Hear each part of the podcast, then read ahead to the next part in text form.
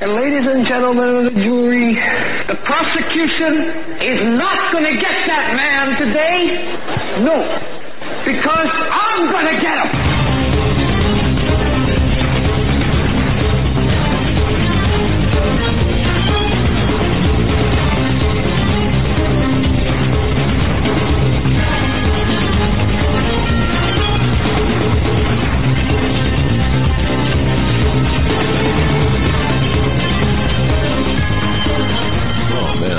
Sorry about that. Yeah, it was okay. It was you, huh? It was uh, it was Eric the Tech. Uh, welcome, ladies and gentlemen, to this episode of the Hagmann and Hagmann Report. I couldn't hear. Uh, who, who's that? Who's on the on the, the um? When was she on? Uh, who was that singer in uh, Times Square? Mariah Carey. Mariah Carey. I can't. No. Turn the monitor on. I can't hear. Ay, ay, ay, ay. I couldn't hear. I thought I went deaf there for a moment. Uh, welcome, folks, to this edition of the Hagmann and Hagmann Report. Glad to have you with us, really. Um, it's always something, right? His wheel bearings, yes, right? And he laughs, right? But, uh, so we're taking up a, uh, we're taking up a fun, a fun for, um, Eric the Tech's wheel bearings. How much you say they were? A lot. That's all. He said, yeah, they're a lot. Four four hundred thousand dollars for his wheel bearings. Of course, it's on a Learjet, right? No, I, I'm, I'm joking. I, we're joking here. Of course, I want to welcome everyone to a little levity never hurts, right? I want to welcome everyone to this edition of the Hagmann Hagmann Report. Watch for a video coming out here on our channel, and please subscribe to our YouTube channel. But watch for a video coming out. Uh, we have a very special interview. You ready? Listen to this. Uh, we have a very, very special interview with John Whitehead, the head of the Rutherford Institute, author of The Government of Wolves and um, Battlefield America.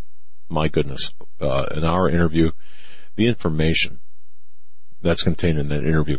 I'll, I'll just say this. Did you know that every household in America, it, there's a threat assessment being made on every household in America? Color coded threat, threat assessment, no less. For example, um, you might be green, yellow, red, um, and it's based on a, a number of metrics, computer metrics. Did you know that? I didn't know that. I mean, I, I When you I- say that, it makes me think of uh, the Red- stickers on the mailbox and uh, some of the new census stuff where they go around and, ask, and have a lot of questions instead of asking uh, how many people are in your house. They ask, do you have guns and this and that. Well, So- that's part of it, but uh, it's not something on your mailbox or on the street curb or anything like that. It's it's kept in, in a computer database that that um, every household is, is there's a threat assessed of every house, and you're gonna have to listen to the interview. Um, folks, you're gonna have to listen to the interview, and it's going to be it's actually it will be up shortly. It's sometime during the show today. It'll be up. So, uh, and go ahead and, and if you if you like what you see, send an email to uh, John Rutherford or the Rutherford or John Rutherford or John Whitehead at the Rutherford Institute. Just let him know you saw it on Hagmann Hagmann. You appreciate it, or follow him on social networking as well. Let him know you saw it, saw it because uh, th- that incredible interview. And I thank John Robertson for taking care of that, and I do want to thank Mr. Uh, John Whitehead as well. We had a, a little snafu with timing today. It just seemed like. Uh, uh, it, it was it was a, it was a problem, but uh, they so graciously accommodated our timing issue by about 20 minutes. But nonetheless, it was fun. Um, we have a great program for you lined up tonight. Of course, second hour coming is internet sensation Lisa Haven, and third hour, of course, is Pastor David Lankford. And uh, so, the first hour, Joe and I are going to have a little conference here. You're welcome to join us. You're welcome to sit in on, on this discussion that Joe and I are going to have. You don't have to, but you're welcome to. And we, look, we know there's a lot of, um, just to be clear, we know that there, there's a lot of news about the, the election, and we know that there's a lot of news about um, the inauguration, the transfer of power. We get that. We're going to be covering that Friday from 11 a.m. until 2 p.m., covering the inauguration itself, and, and I'll probably come out with a video tomorrow. There is a video from yesterday I did feel free to watch it. It's about threat assessment. It's uh, make the uh, Marxist moonbats and a threat assessment. All right, and go ahead and watch that. Um, they're throttling the numbers on YouTube, both live and on YouTube, as well as our Yeah, all the numbers across the board. If you look Not at the stars though. There's a number of other. right, I've been looking at certain videos and checking the view counts, and it's happening to quite a few people. And I'm not checking large amounts of different accounts. I'm only checking a few uh, important videos that I've seen in the last week or few days. And uh, just an example, there was one with about 17,000 on it. As of this morning, it went back to 3,000. yeah, I watched ours. I watched ours go from uh, seriously eleven thousand to six thousand. It, it was through in, in a mouse click. I, I don't Yeah. know how that happens. Uh, the six and change, and eleven and change.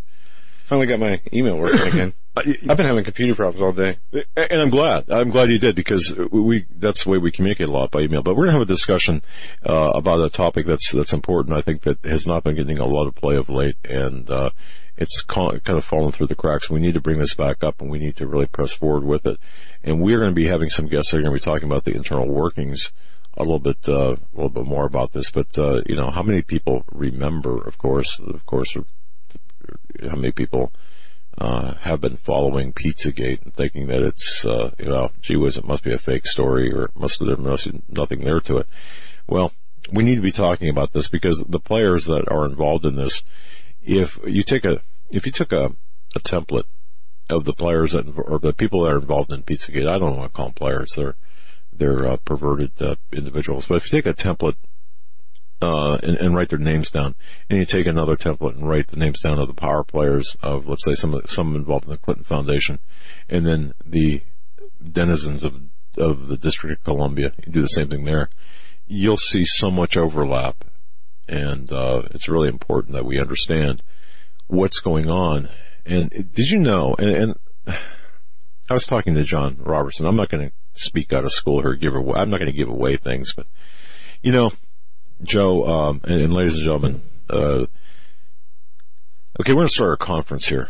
Uh, basically, uh, we're, we're at the conference table in, the, in our office. And we should do, uh, actually, we should do a, a show from our conference table in our office and just show how we kind of set up things for the show. But, um, I was talking to John Robertson and one of the guests that are coming on is very familiar with, uh, Planned Parenthood and you might think this is a wives tale. You might think that this is all BS.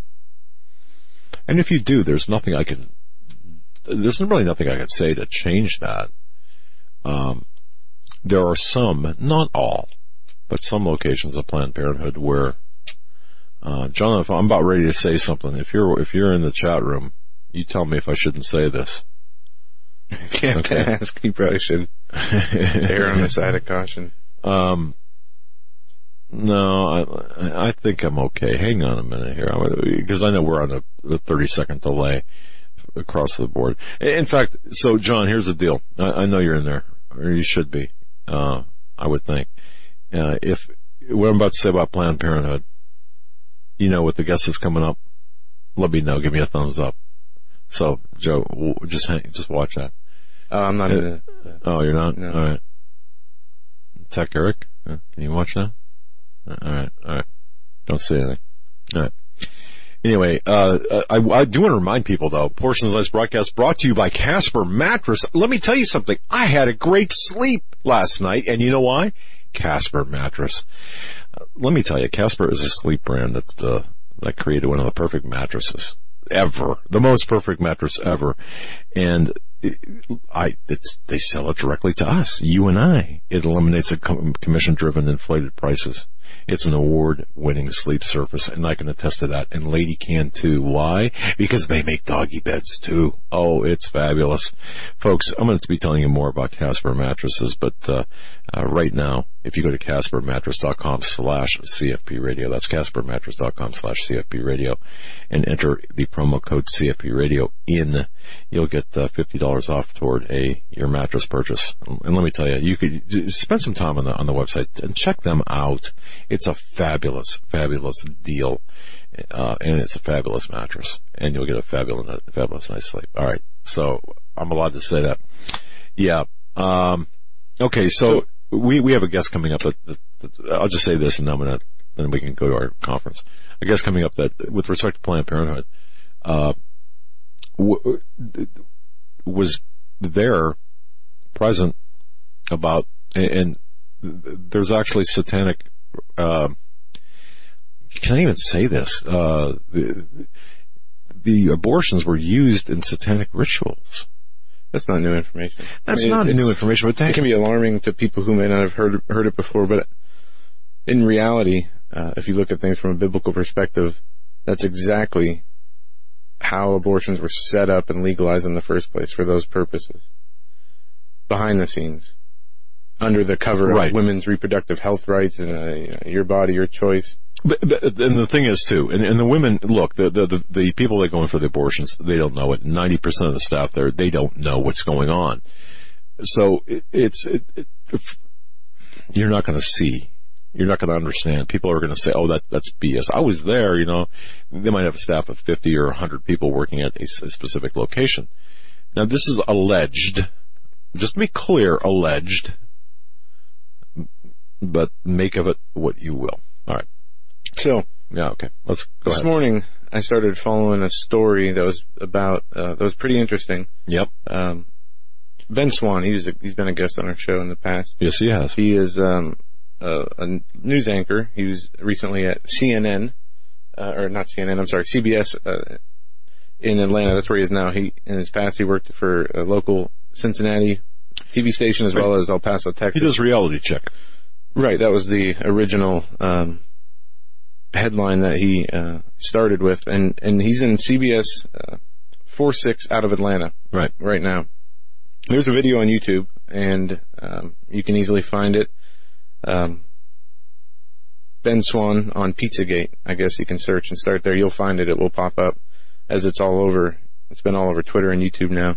He, he Ben Swann did a five minute piece, um, and which is the first I've seen from a, a local mainstream media affiliate or any for that matter, which is a fantastic job of summarizing the investigation for people who might not be familiar with what Pizzagate really was or were under a misconception due to the massive amounts of mainstream media pollution of, of the information.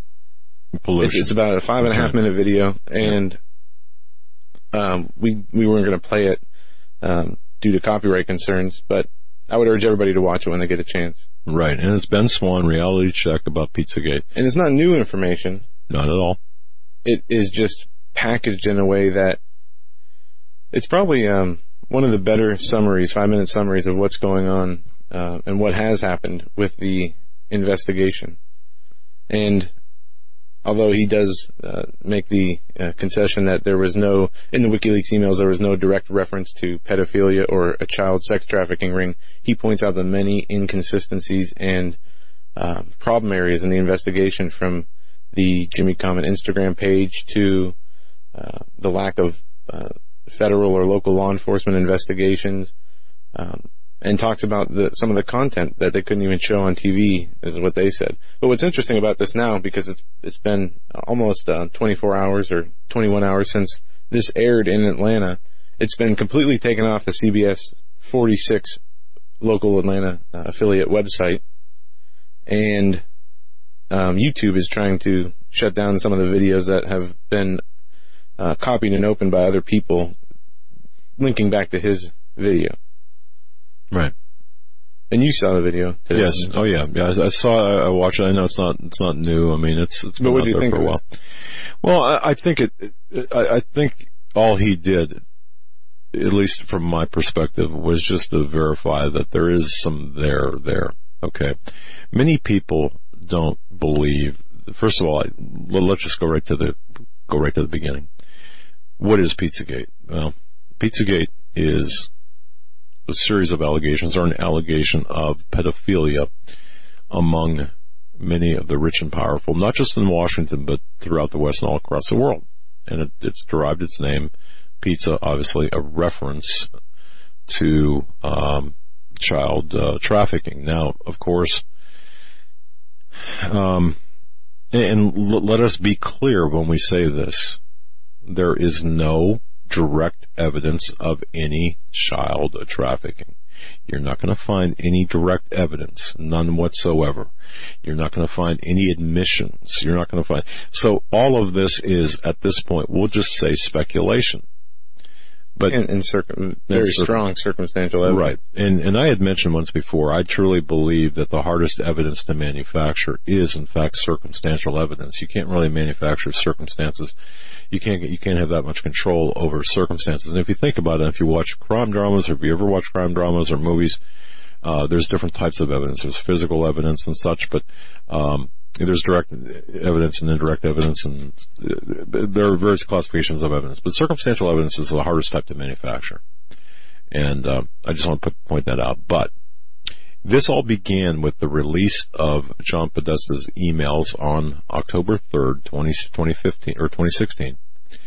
And it began the, uh, through WikiLeaks and a number of people among the Reddit and 4chan communities, various forums began noticing a pattern. And the pattern was the use of certain terms that include pizza, hot dogs, ice cream, and, and just the whole. Yeah, there was a, um, a code language. Like a matrix, yeah. And, Metric of, of code, of terms. when you, and, and this is important because people will say, well, where'd the, the, the code breaker come from or how do you know what words mean what? Um, I think that's, that is important, but take a step back and look at the emails and look at the content of the emails. They don't make sense. you can't take them at face value because they absolutely make no sense. yeah, Um, yeah, exactly. and when you, you can even, I don't want to say invent your own code, but you could play around with words and, and change them in and out to see what works. But there's something, some coded message, whether it's as nefarious as we think, which I believe it is, or it, it's, as some people uh, will argue that it is, you know, political slang, uh, you know, to send messages to other people in, in your political sphere of influence without giving away exactly what you're saying or doing. So there's there is room for um, speculation, and nothing definitive has been given out as far as you know, like the FBI symbols of child pedophilia. Those are verifiable. Yep. The FBI issued the, the bulletin long before you know this any of this PizzaGate stuff was um, in the news. And, At least with these current group of people. and to be clear, Russ Dizdar, who we work with and I work with uh, here recently on uh, satanic ritual abuse cases, uh, recognized immediately the symbols involved and said, look, there's a problem here. This is Russ Dizdar. Many of you know him and, and think a lot of him as I do. And, uh, and, in fact, reading my book, Stained by Blood, this is, this was written before, way long before P- Pizzagate came out. Uh, it was actually published in, my book, 20, was published in 2015. Talking about an investigation I did in 1987 and the elements that are contained in my book, Stained by Blood, uh, looking back on the things that I found back then, and I observed, um, now I understand a lot more. And when I started working with Russ Dizdar, Russ is the one that alerted me. He said, "Look, you do you realize what you stumbled upon?" And and I didn't. I do now, but I didn't then. And of course, uh, so that's kind of a shameless plug for my book, Stained by Blood. You can go to Amazon and order that in paperback or on Kindle, or you can go to stainedbyblood.com and I'll send you a uh, signed copy if you'd like. But the, the, again, shameless plug for my book. But okay, back to Pizzagate. So you're right, right? The the symbols match the context of the, the, the terms in the emails don't really make a lot of sense. We have listed separately, and we don't have time to go over this tonight, all of the emails that uh, contain these references. Now, why is this important today when everything else is kind of breaking loose around us? Is because all of this, we believe, and, and Joe, correct me if I'm wrong, but do we not suspect that this spirit cooking, the satanic, satanic ritual abuse is really what they believe gives them the power to operate, uh, the uh, satanic the, power? That and the um, the other rituals, whether it be um, the the as Paul McGuire puts it, the sex magic rituals, hmm or uh, you know the the bloodletting and killing uh, and and drinking blood.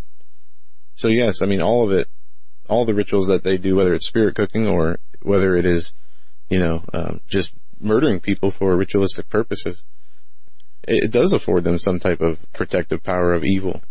Not that anybody would want that, but it seems to work. I, I, I yeah, I, I agree. And it's even, even to some extent where people are, Uh, and this overlaps into Planned Parenthood, where or just the unauthorized use of of younger people's blood and other things. Uh, they feel that they by by ingesting or by injecting uh, young infant blood, they can regain youth and defy death. And it's just it's really crazy. But don't forget, it's not what you believe; it's what they believe. They're operating from their own belief system as opposed to yours. And so someone asked uh, just now about, well, give us an example of an email that wouldn't make sense. Well, here's one right here. Well, there's a, a few, there's a lot that don't make sense, but then there's a, a few that stick out. And I'm going to go from memory here. There's one in particular that talks about, um, coming to a, a party. Yeah. And that there's going to be entertainment in the pool and they list three names of, of girls and then they list the ages, 11, 9, and 7. Right and they say, uh, you know, they will definitely be in the pool for your for your entertainment. entertainment. Um, Well, that's one that was that was like the one of the most blatant To, me, yeah, that, that to me was most obvious. But what do you think about this one?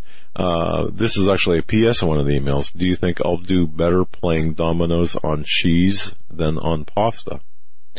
Okay, so if you uh, seriously, did, did, and there's a does lot that even like make that. sense? Right, right. There, there are.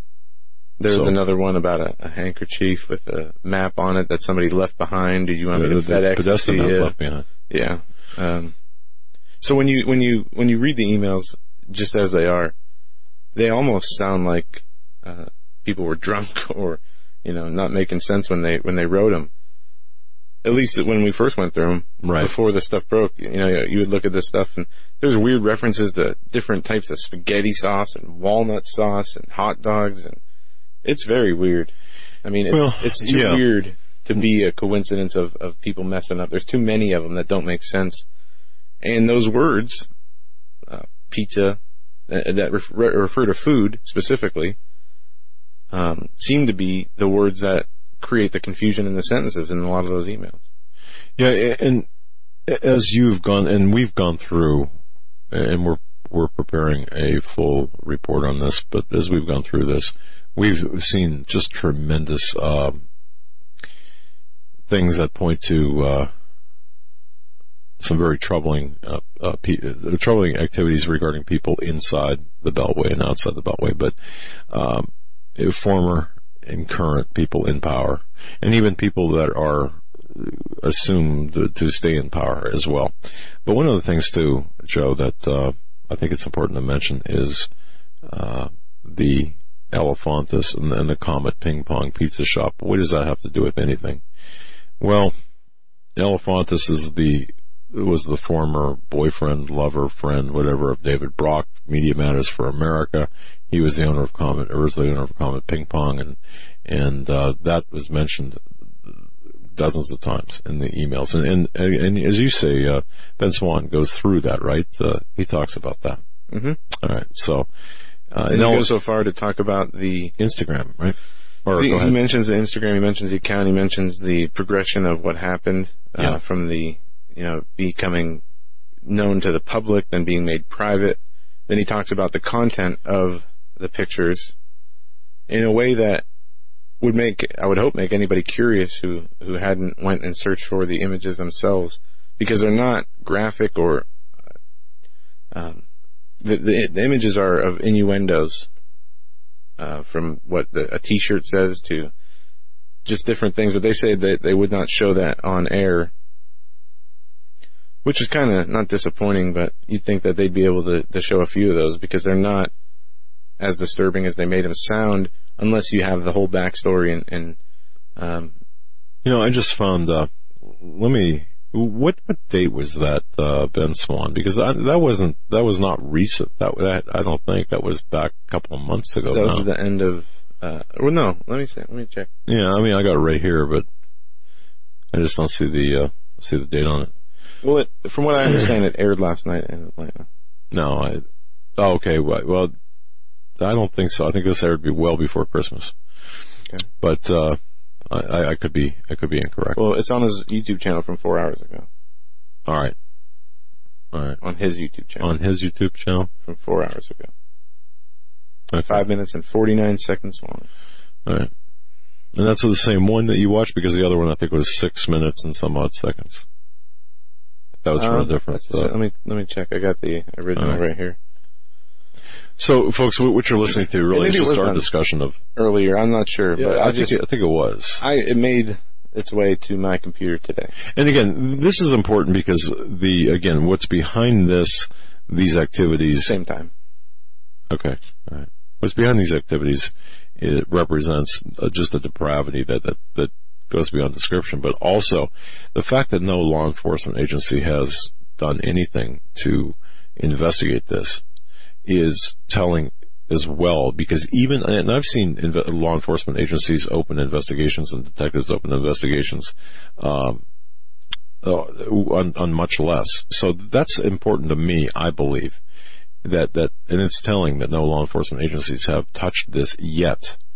Now, are they waiting for a change in power? Perhaps. Are they waiting for a change in the Department of Justice? Perhaps. Doubt it. But this could, and I doubt it too, because this should be done, at least started on a local law enforcement level. Folks, you're listening to the Hagmann Hagmann Report. Doug Hagmann, Joe Hagmann, together with America's premier father-son investigative reporting team. I want to thank each and every one of you for, join, for joining us, and please accept our humble thanks for uh, for everything you do for us, your prayers, your your financial support, your support of our sponsors. We really appreciate all of that.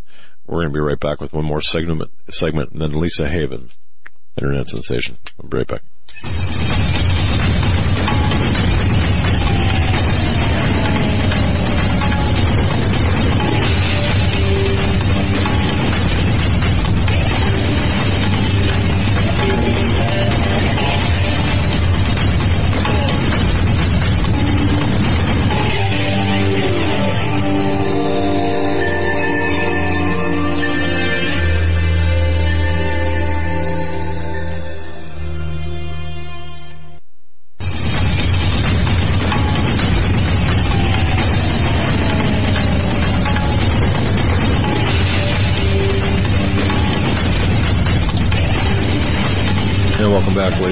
This edition of the Hagmann and Hagmann Report. I want to thank each and every one of you for, joining us. Thank you so much for your belief and trust in us. Don't forget, I want to mention this because if you go to TrueLegendsTheSeries.com, Steve Quayle uh, and Tim Alberino, their expedition, VIP expedition to Cusco, they've only got about five, maybe four slots left. Uh, the trip is in June. This is a conference in uh, a VIP conference and expedition to Cusco, Peru, where the speakers are going to be Steve Quayle, Tim Alberino, L.A. Marzulli. This is going to be um, a very important ex- and eye-opening expedition uh, for those. When I say expedition, you're not going to be climbing mountains or anything like that, but you're going to be taken to, to various locations, and it's going to be an extremely important and informative uh, backdrop to the the entire book of Genesis, I suppose, the Genesis six giants, and the, uh, the the the verifiable evidence you'll be able to see.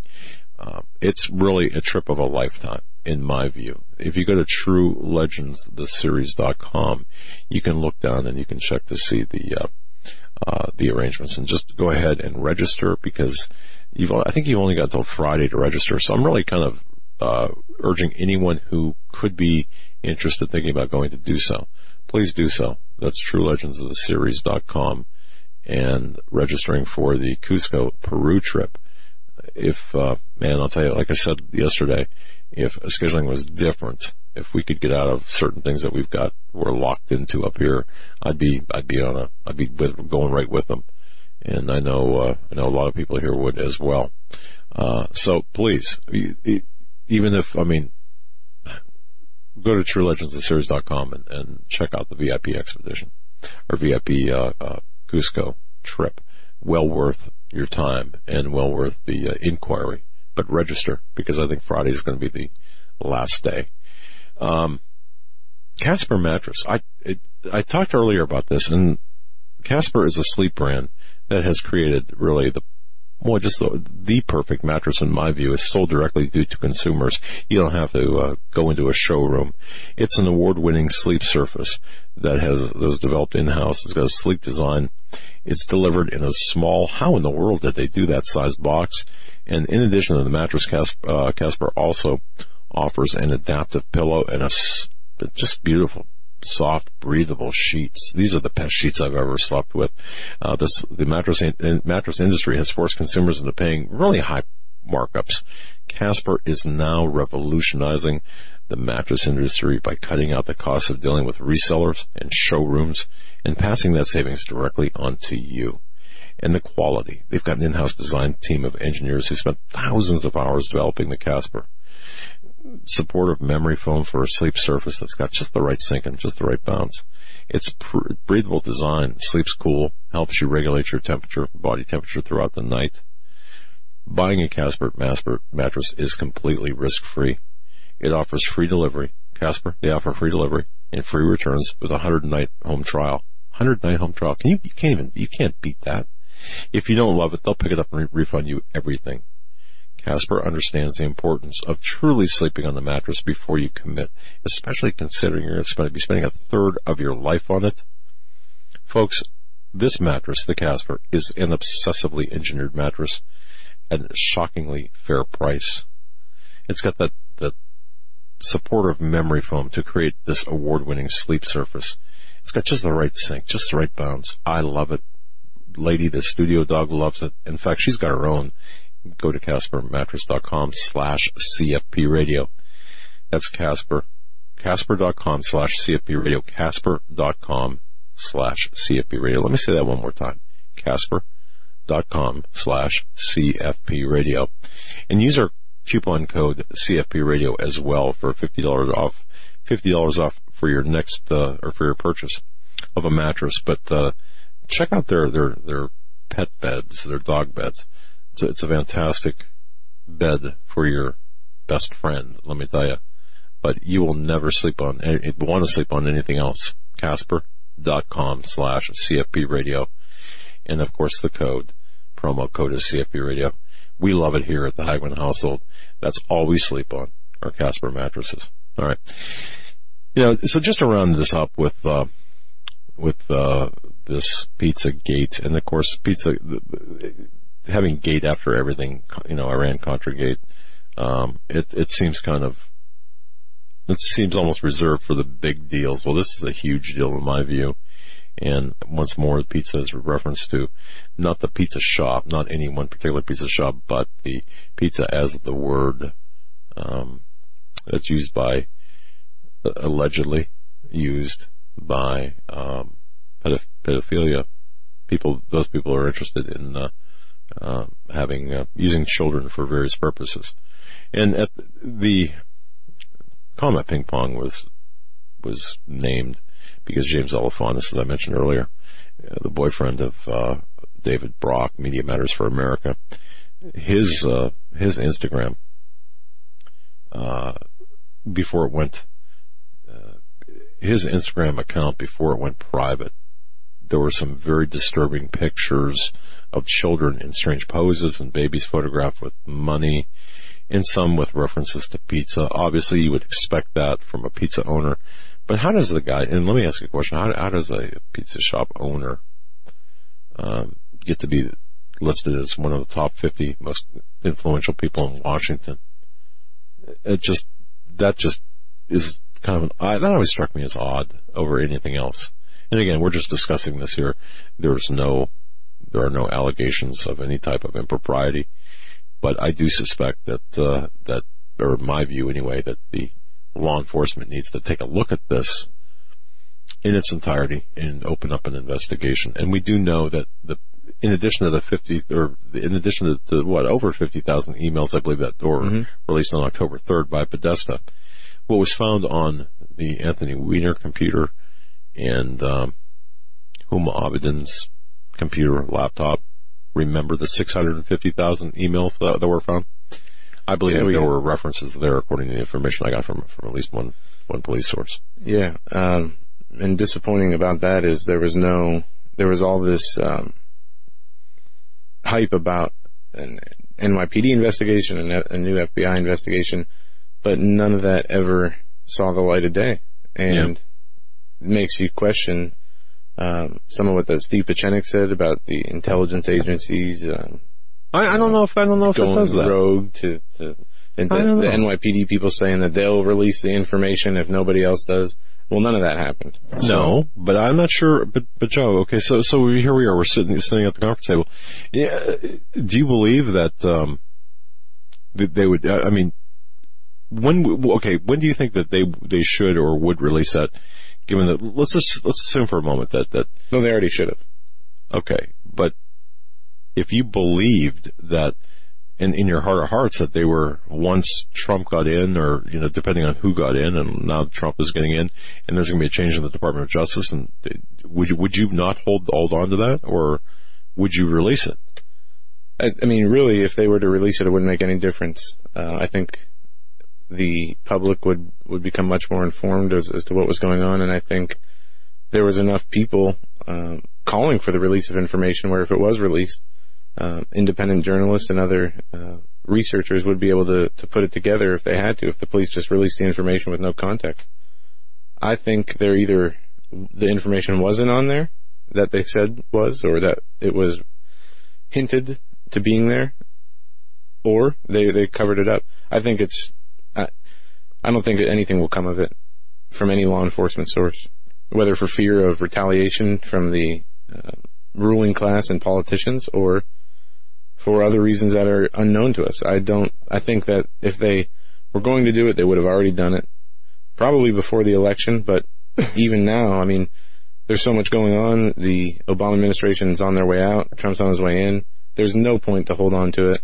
Um, Well, the information would be the same with the last administration and, and the I beginning see. of this You're too cynical. I, I, I think Well, that, no, I've been cynical about this story, about what we're talking about now, since when that information first was reported to be in the hands of the police officers. If you remember, I told you back then that nothing would happen from that. And that was just my gut feeling because we see how scandals have been, uh, and the people who perpetrate the scandals are protected to a great degree from state, local, and federal law enforcement agencies to, I mean, I believe, I believe this investigation would out a lot of the, uh, at least the federal, maybe some of the top state and local political business and, and law enforcement people, but agree mostly federal. So no, I don't think we're going to see anything from that. I think, um, the people who are in power have uh, a very tightly controlled uh, system for silencing and oppressing any information that would be so negative to their uh, power status.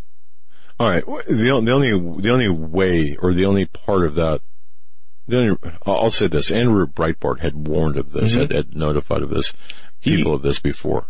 And, and people need to remember, uh, you know, before he was killed, he talked about John Podesta and child uh, sex slave rings and how he was going to expose them. And just a few days later, he was he was killed or died. Well, And then two days after he was died, the person who performed the autopsy on him died. It was killed with of arsenic poisoning. Um, but okay. But a, all of this does, and, and in addition, throw another body in here, Scalia, because I do believe that Scalia, there's an issue there with him. Right? I think if there was, that was much more political than But- the personal nature of what Andrew Breitbart was uh, threatening to expose. Okay. All right. But, but Scalia's name does come up in, at least in a partial fashion in, in this whole thing. But it's, but what I'm reading from you is, is you're just, well, so what? It's, it, it's, no one's going to so say what. anything. You keep. I mean, we got to keep um, doing the investigations and looking into the information that's coming out, and continue to dig for information that has not come out yet. But as far as hoping for the media or the FBI or the Justice Department or any other uh, political or law enforcement organization, don't expect to see anything from them. Don't expect So that- where, where does that leave then? Just us, right? exactly. All right. So, so then, then, then got to expecting double them, down. expecting them to do something will only let us continue to drag our feet and to not dig into it the way we, we really should. Because I don't think the story's going away. Well, Not on can't. we're not going to media and, and the people who have um, Reddit, made aware of what's Reddit going on. bandit, Re- Reddit bandit, the, the, forum bandit. well, there's a reason behind that that um, I had to verify, and it could be because of the owner or co-owner of Reddit and his connections to some of these Okay. things. All right. But, but, so, so the bottom line on this, and we'll just close it off at this, because this, what is there to me, laying out the evidence, and, and Ben Swann did not show images. I, I showed images one one day. I don't know if you were here or not. I showed the image. I don't think you were. You, you showed, I showed images, just some images okay. for, from the Instagram uh, account, and I got emails upon emails and saying that you know you shouldn't have done that. Those are horrible images, and how dare you? And you know you're stuck on evil. And and I mean, look, folks, if if you're and, and I'm just going to tell you flat out, all right, as Christians, we are to fight evil. Do- Don't uh, I- look, and by fighting evil, you can't do it with your eyes closed or your head up your butt. Eh, Okay, you just can't do it. So you've got to understand what's out there. If you don't want to, then leave it to the adults who will. Leave it to us. We'll take care of it because we get prayed up and we go out and we fight it. So if you don't want to do that, that's up to you. And I'm not scolding you. I'm just saying that those people have sent emails in saying you shouldn't have. How dare you show that? Come on, okay? Grow up. Or if you don't want to, if you don't want to expose yourself to that, I understand that. But don't blame me. Don't send me emails as if I'm doing this in some salacious manner. The fact of the matter is we are exposing the corruption and evil that's necessary.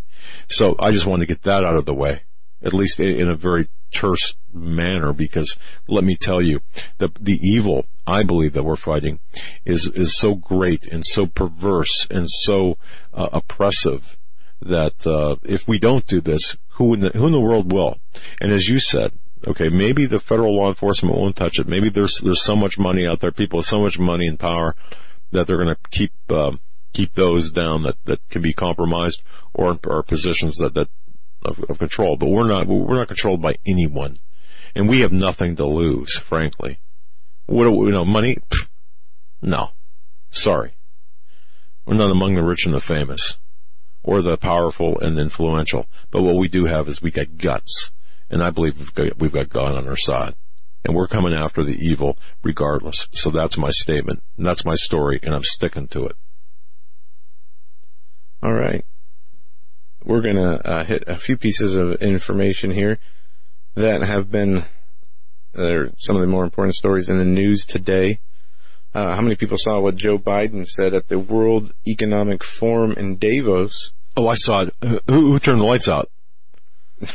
Uh, in Switzerland today, Vice President Joe Biden says it is imperative that we act urgently to defend the liberal international order. Yes, Of you course. heard that right. Not the New World Order, the liberal international order.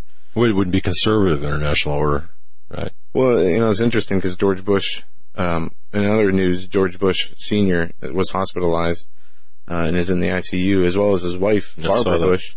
And um, apparently they wrote a letter to Trump about how they will not be able to attend the inauguration, but sent their best wishes. Well, George Bush was one of the, the people who talked about the New World Order a lot, George Bush Sr. September 11th, 1990, 91, I believe. and it was a neoconservative kind of. Uh, I mean, George Bush was one of the, the heads of the neoconservative movement and pushed towards this new world order. Um, from back in his days in the CIA to his affiliations with um, people around the world, like the Saudi Arabian, uh, you know, basically their brothers in Saudi Arabia. But here Biden is uh, talking about uh, the liberal international order, which he referred to it eight times in his speech. Um, and there's a great article on the New American that breaks down the history and historical context of Joe Biden's reference, and they lay out, uh, and this they did it in a way that uh, is different from most of the articles I saw about Joe Biden today, laying out the last, uh, you know, from 1950 to uh, today, how their liberal international order or new world order is basically just a push of globalism and uh, how NATO is a branch of the UN. It's their their army branch, and how all the undeclared wars we've been in, and, and just the it's making a case for how this totalitarian oppressive form of government has uh, continued to encroach on us um, from the early 1900s until today, and we're seeing its most uh, authoritative and effective um, policies are yet still to come, and most controlling things are yet still to come. But it's interesting how, I mean, he makes a lot of references to the UN, to uh, the UN Charter and regional agreements, and how we need to move forward to uh, cement the process of globalization, not only in economics but in the military sphere as well as the political sphere. uh, and, behind the UN. So interesting, you know, to see the the vice president for another day as he's on his way out, you know, continuing to to talk about um, forming an inter- an international order, a new world order, uh, on the heels of yesterday when China's president talked about you know the need to squish the populist movement happening around the world, and how he would spearhead the uh, one world government agenda from his country of China and use the country's economic and political influence to to continue to move that forward. Whether this is all pandering um, to make Trump's presidency seem like it's a threat, or his presidency is a real threat, is yet to be seen. But um, these people are certainly going out of their way to either let it be known or to give the impression that Trump is a danger to their future plans. Which uh, Stan mentioned it yesterday. Other guests have mentioned it in the in recent days and weeks about how one man really, uh, I mean, can make some difference and make some changes, but you can't look to that one man to uh, affect change across the whole nation or globe without help from other people.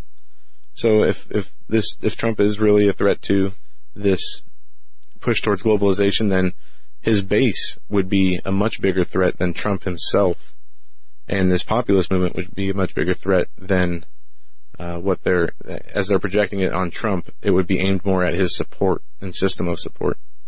Interesting. You, you know, you talk about fascism in action. Um, if you have a child being taught by Brett, uh, I, I, don't know how to pronounce this last name. I'm going to spell it for you. It's M-E-T-E-Y-E-R.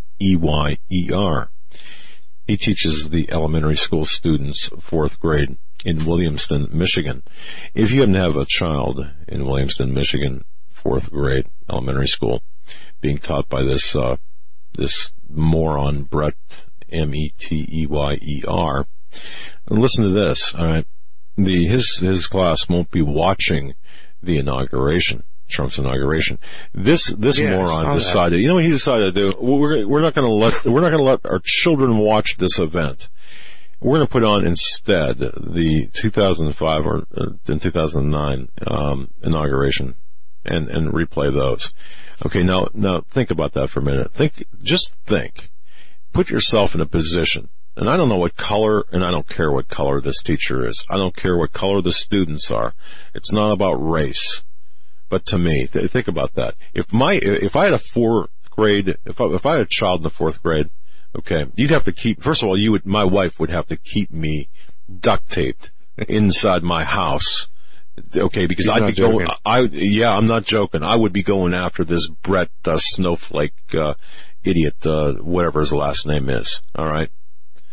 She'd have to duct tape me to, and take my car keys away and, and, and put mittens on my hands and duct tape across my mouth because I'm going Yeah, after this moron. subdued. I would. I, you better sedate me. Because if I if I've got a child, or uh, one thing was would be for sure that child, my child would not be listening and uh, be in that fourth grade class. And uh, can you imagine if if if anyone did that to Obama? Immediately, you're a racist. You're They did the opposite. There you Obama. go. You remember the kids singing a song praising and worshiping Obama in some Of of, the course. preschools. you talking I mean, about some of the most creepiest crap I've ever seen Yeah. with Obama. Yeah, I mean, it, it went. It wasn't just watching the inauguration. It was um, almost uh, the teachers were were encouraging the students to commit idolatry to a great degree, um, reminiscent of some of the North Korean propaganda that is is dished out about how great and their leader is and how advanced their society is. I don't know if anybody's ever seen real North Korean propaganda videos. I laugh because they're so funny. Uh, Uh, yeah. Talking about landing people on, you know, sending people to the sun who landed. Read the article. I saw the headline. Is just a um, the perceived misconception that Trump is some kind of tyrant that Hollywood and and the media has been giving off, and people are eating this crap up. And um, trust me, if, if Trump starts doing things that are unconstitutional and and un-American, we'll be the first people we'll to call call him out on it. Doggone right. But I mean, you have to. If the guy hasn't really done anything, it's not like Obama where he had all this questionable uh, past when he came into office. People didn't know who he was. Things weren't verified. Um, you weren't even allowed to ask questions about it. You know, right. it was off limits. and you know we continued to talk about it and ask questions about it, but And, Maxine Waters, you know what a tree stump she is. Okay, seriously, I've never seen such a. Such, I mean, uh, she uh, saying, and I don't know whether you saw that uh, interview with, uh, and we we spoke about it briefly yesterday. Maxine Waters and, and Chris Matthews, where where um, she was talking about he should be impeached and uh, about the Russians. You know, well, what a bunch of crap that was with respect to. Uh, uh, no, I, you know, I'm not even going to get into that. But uh, by the way, Vice President-elect Michael Pence intends to uh, send uh, people a message. He's going to take the oath of office Friday afternoon on that's Reagan's, Reagan's Bible, reading Second from Second Chronicles, Chronicles, chapter 7, seven. 14. Yep. Go ahead. I, well, I, I don't. Uh, if have my people who are called by my name humble themselves and pray and seek my face, and you can finish the rest. Look But up yeah. in the Bible. I did uh, when I read that. I did uh, remember uh, what he was going to be doing, and I guess the the question would be then to look back on presidents before him and vice presidents before him. How significant is it on what they did versus what he's doing, if at Uh, all? Well, you know, again, you go back to Obama. Uh, what he, he put his hand on the Quran? We don't know. Of course, we don't know because he took his actual second. Uh, Yeah, they messed up the first around. one or Yeah. whatever.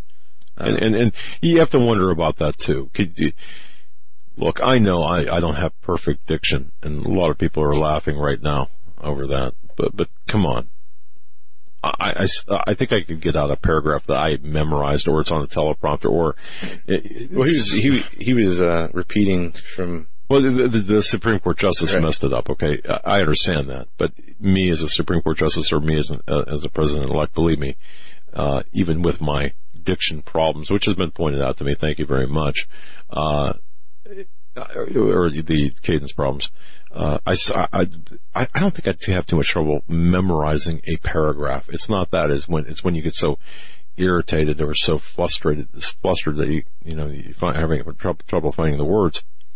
Um, but anyway, uh, as opposed to Obama being, uh, you know, taking the oath inside what was the map room or whatever it was the second time around. Yeah. So um, I wonder how we just saw the one story of the uh, the one teacher saying that he's going to forbid anybody from watching the inauguration. I wonder how widespread this is, or how much it's not being reported in other areas. Because I'm sure there's more. I'm sure there's a lot more. too. And, and look at the celebrities who backed out, saying, "Oh, I, I got death threats to myself or my family." You know, I, look, I would put my family away. I, I know how to protect them. I'd put them in a safe place. I'd, I'd make sure I had security, and, I personally would go and perform if I if I could sing at the White House if I was invited or I mean, at, the, really- at the inauguration. Who's going to carry out threats if somebody performs an inauguration to to kill them? I mean, that's just it's a scare tactic. Yeah. Um, And, It's not I- like I mean, they're, you know, know. taking a position in the administration or uh, writing, you know, new policy or carrying out actions under the name of the president. They're just becoming part of the celebration. It's like threatening a, a Super Bowl halftime singer because they're not um, rooting for one team or the other. You know what I mean? exactly. All right, we'll be right back with Lisa Haven after these short messages. Stay with us.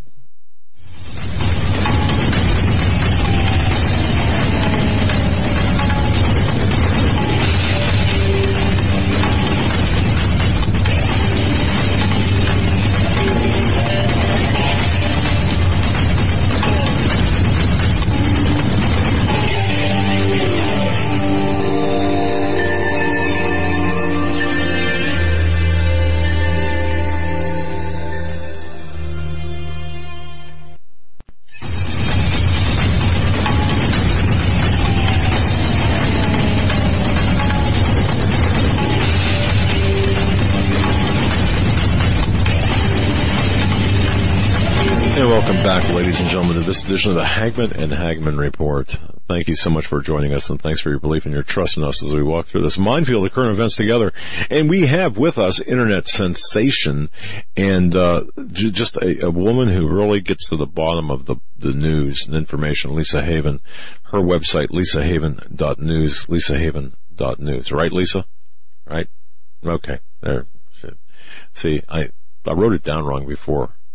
I'll do that. I'll look at something and I'll write something down. Um, it, it must be getting old or something. I don't know. But uh, I wrote, wrote it down wrong. And hopefully, maybe maybe Diesel, right? Diesel will show up. I, he's he's at my feet right now. Hopefully, he'll behave. I'm like praying. Uh, we're, we're dog lovers. Lady, the studio dog, is. Uh, I, I think she just might have gone to my office, but uh, she hangs out with us, and of course, Diesel with Lisa Haven. So it's a great, big, warm family.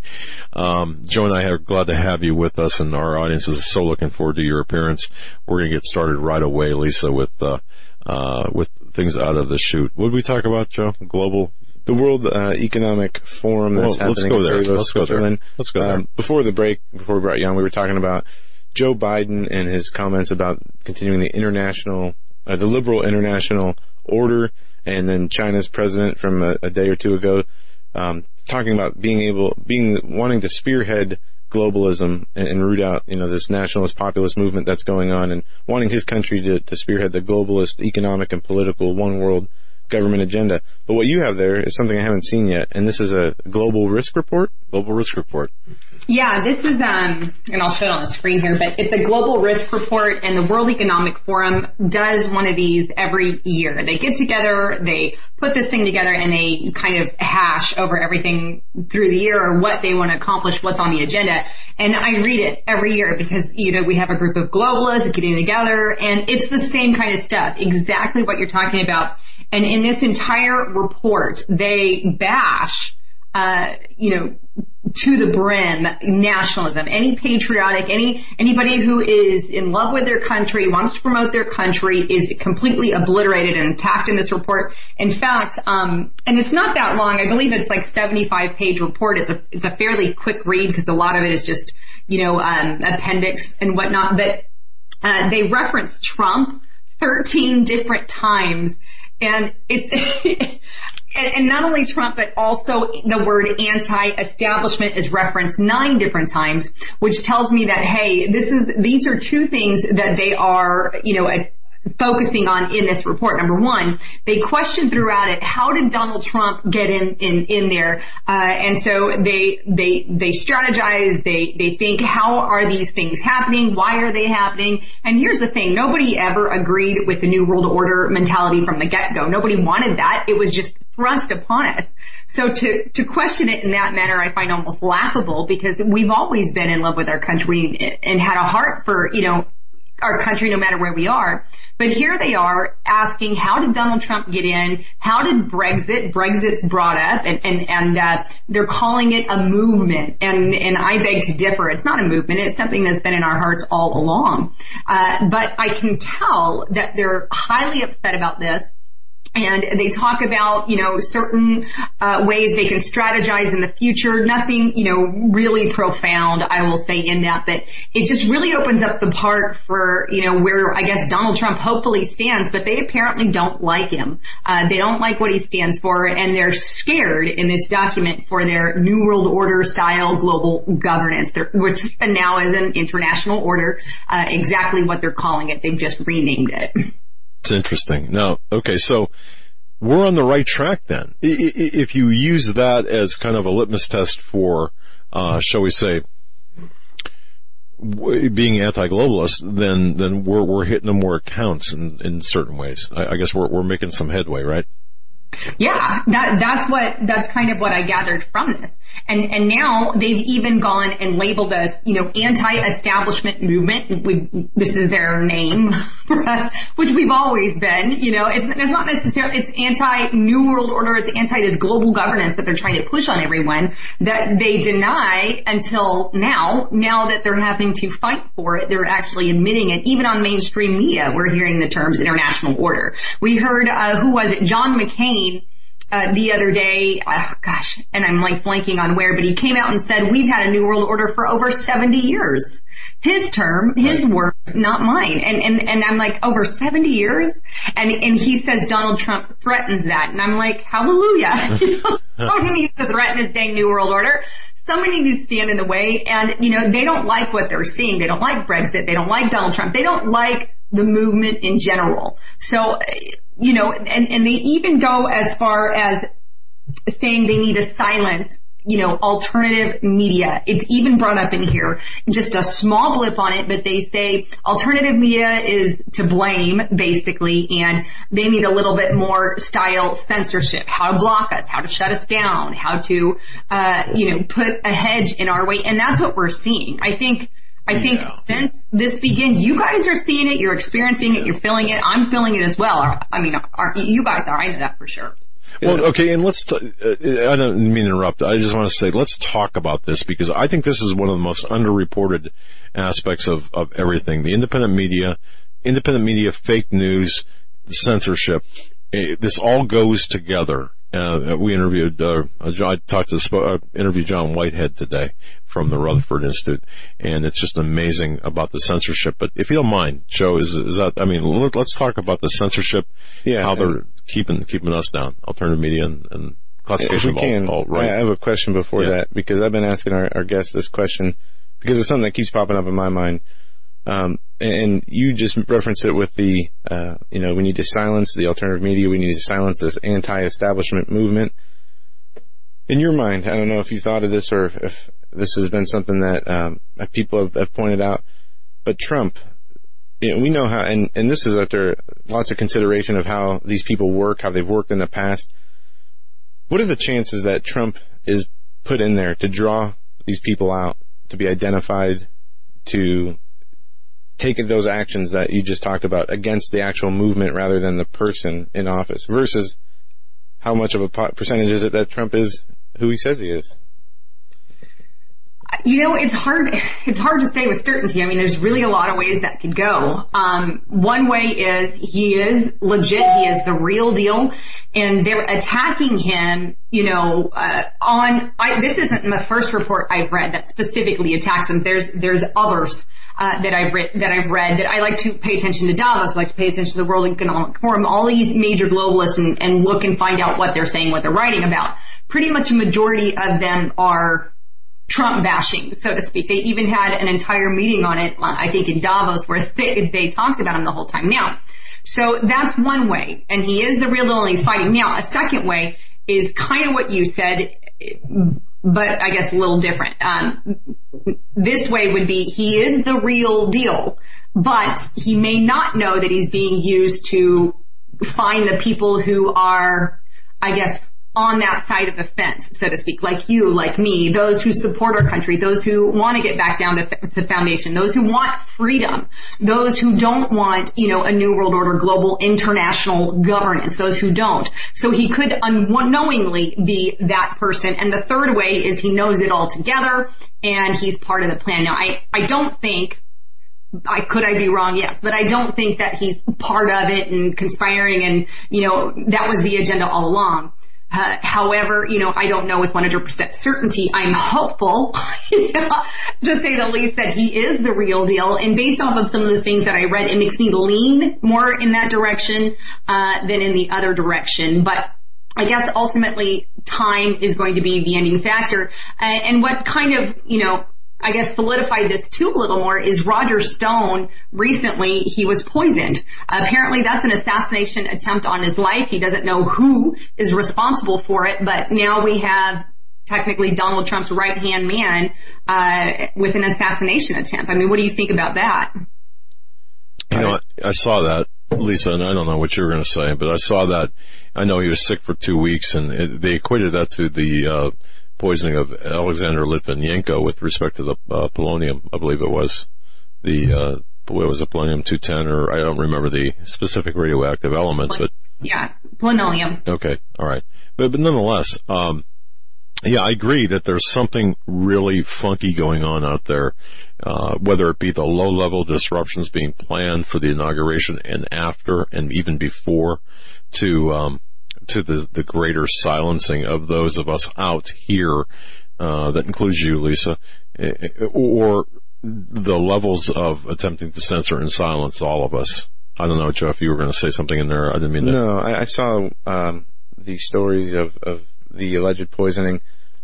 I just uh, I wasn't sure. Did he have medical records to back that up? Well, his blood was sent to the CDC. I think. Diesel, come I on, come on in, Diesel. the- Come on, buddy. CDC. Uh, and that is interesting. Um, I, I love it too. And the reason I ask about Trump and his motivations is Check just this because out. Wait, wait a second. Wait a second. Ch- Folks that are watching on YouTube, check this out. Isn't this the greatest? He's a cutie Lisa. pie. Think Lisa Haven and, and, and her dog Diesel. I do so.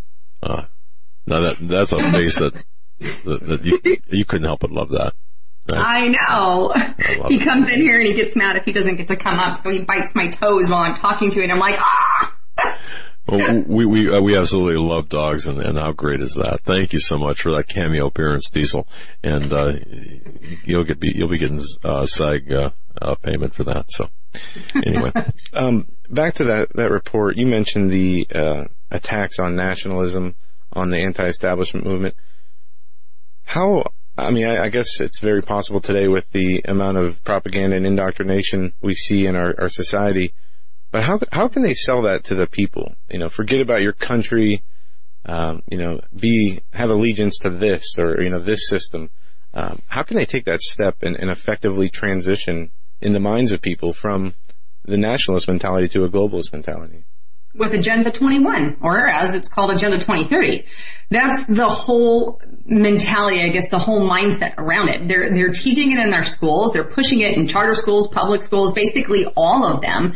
And this is an open door to say there is a global problem and they need to offer a global solution. What is that global solution? Your international order, your, your uh, governing body of unelected bureaucrats, because we don't have any say uh, who goes to the UN. We we don't we don't have any of that, and we've got people from all over the world, you know, taking up.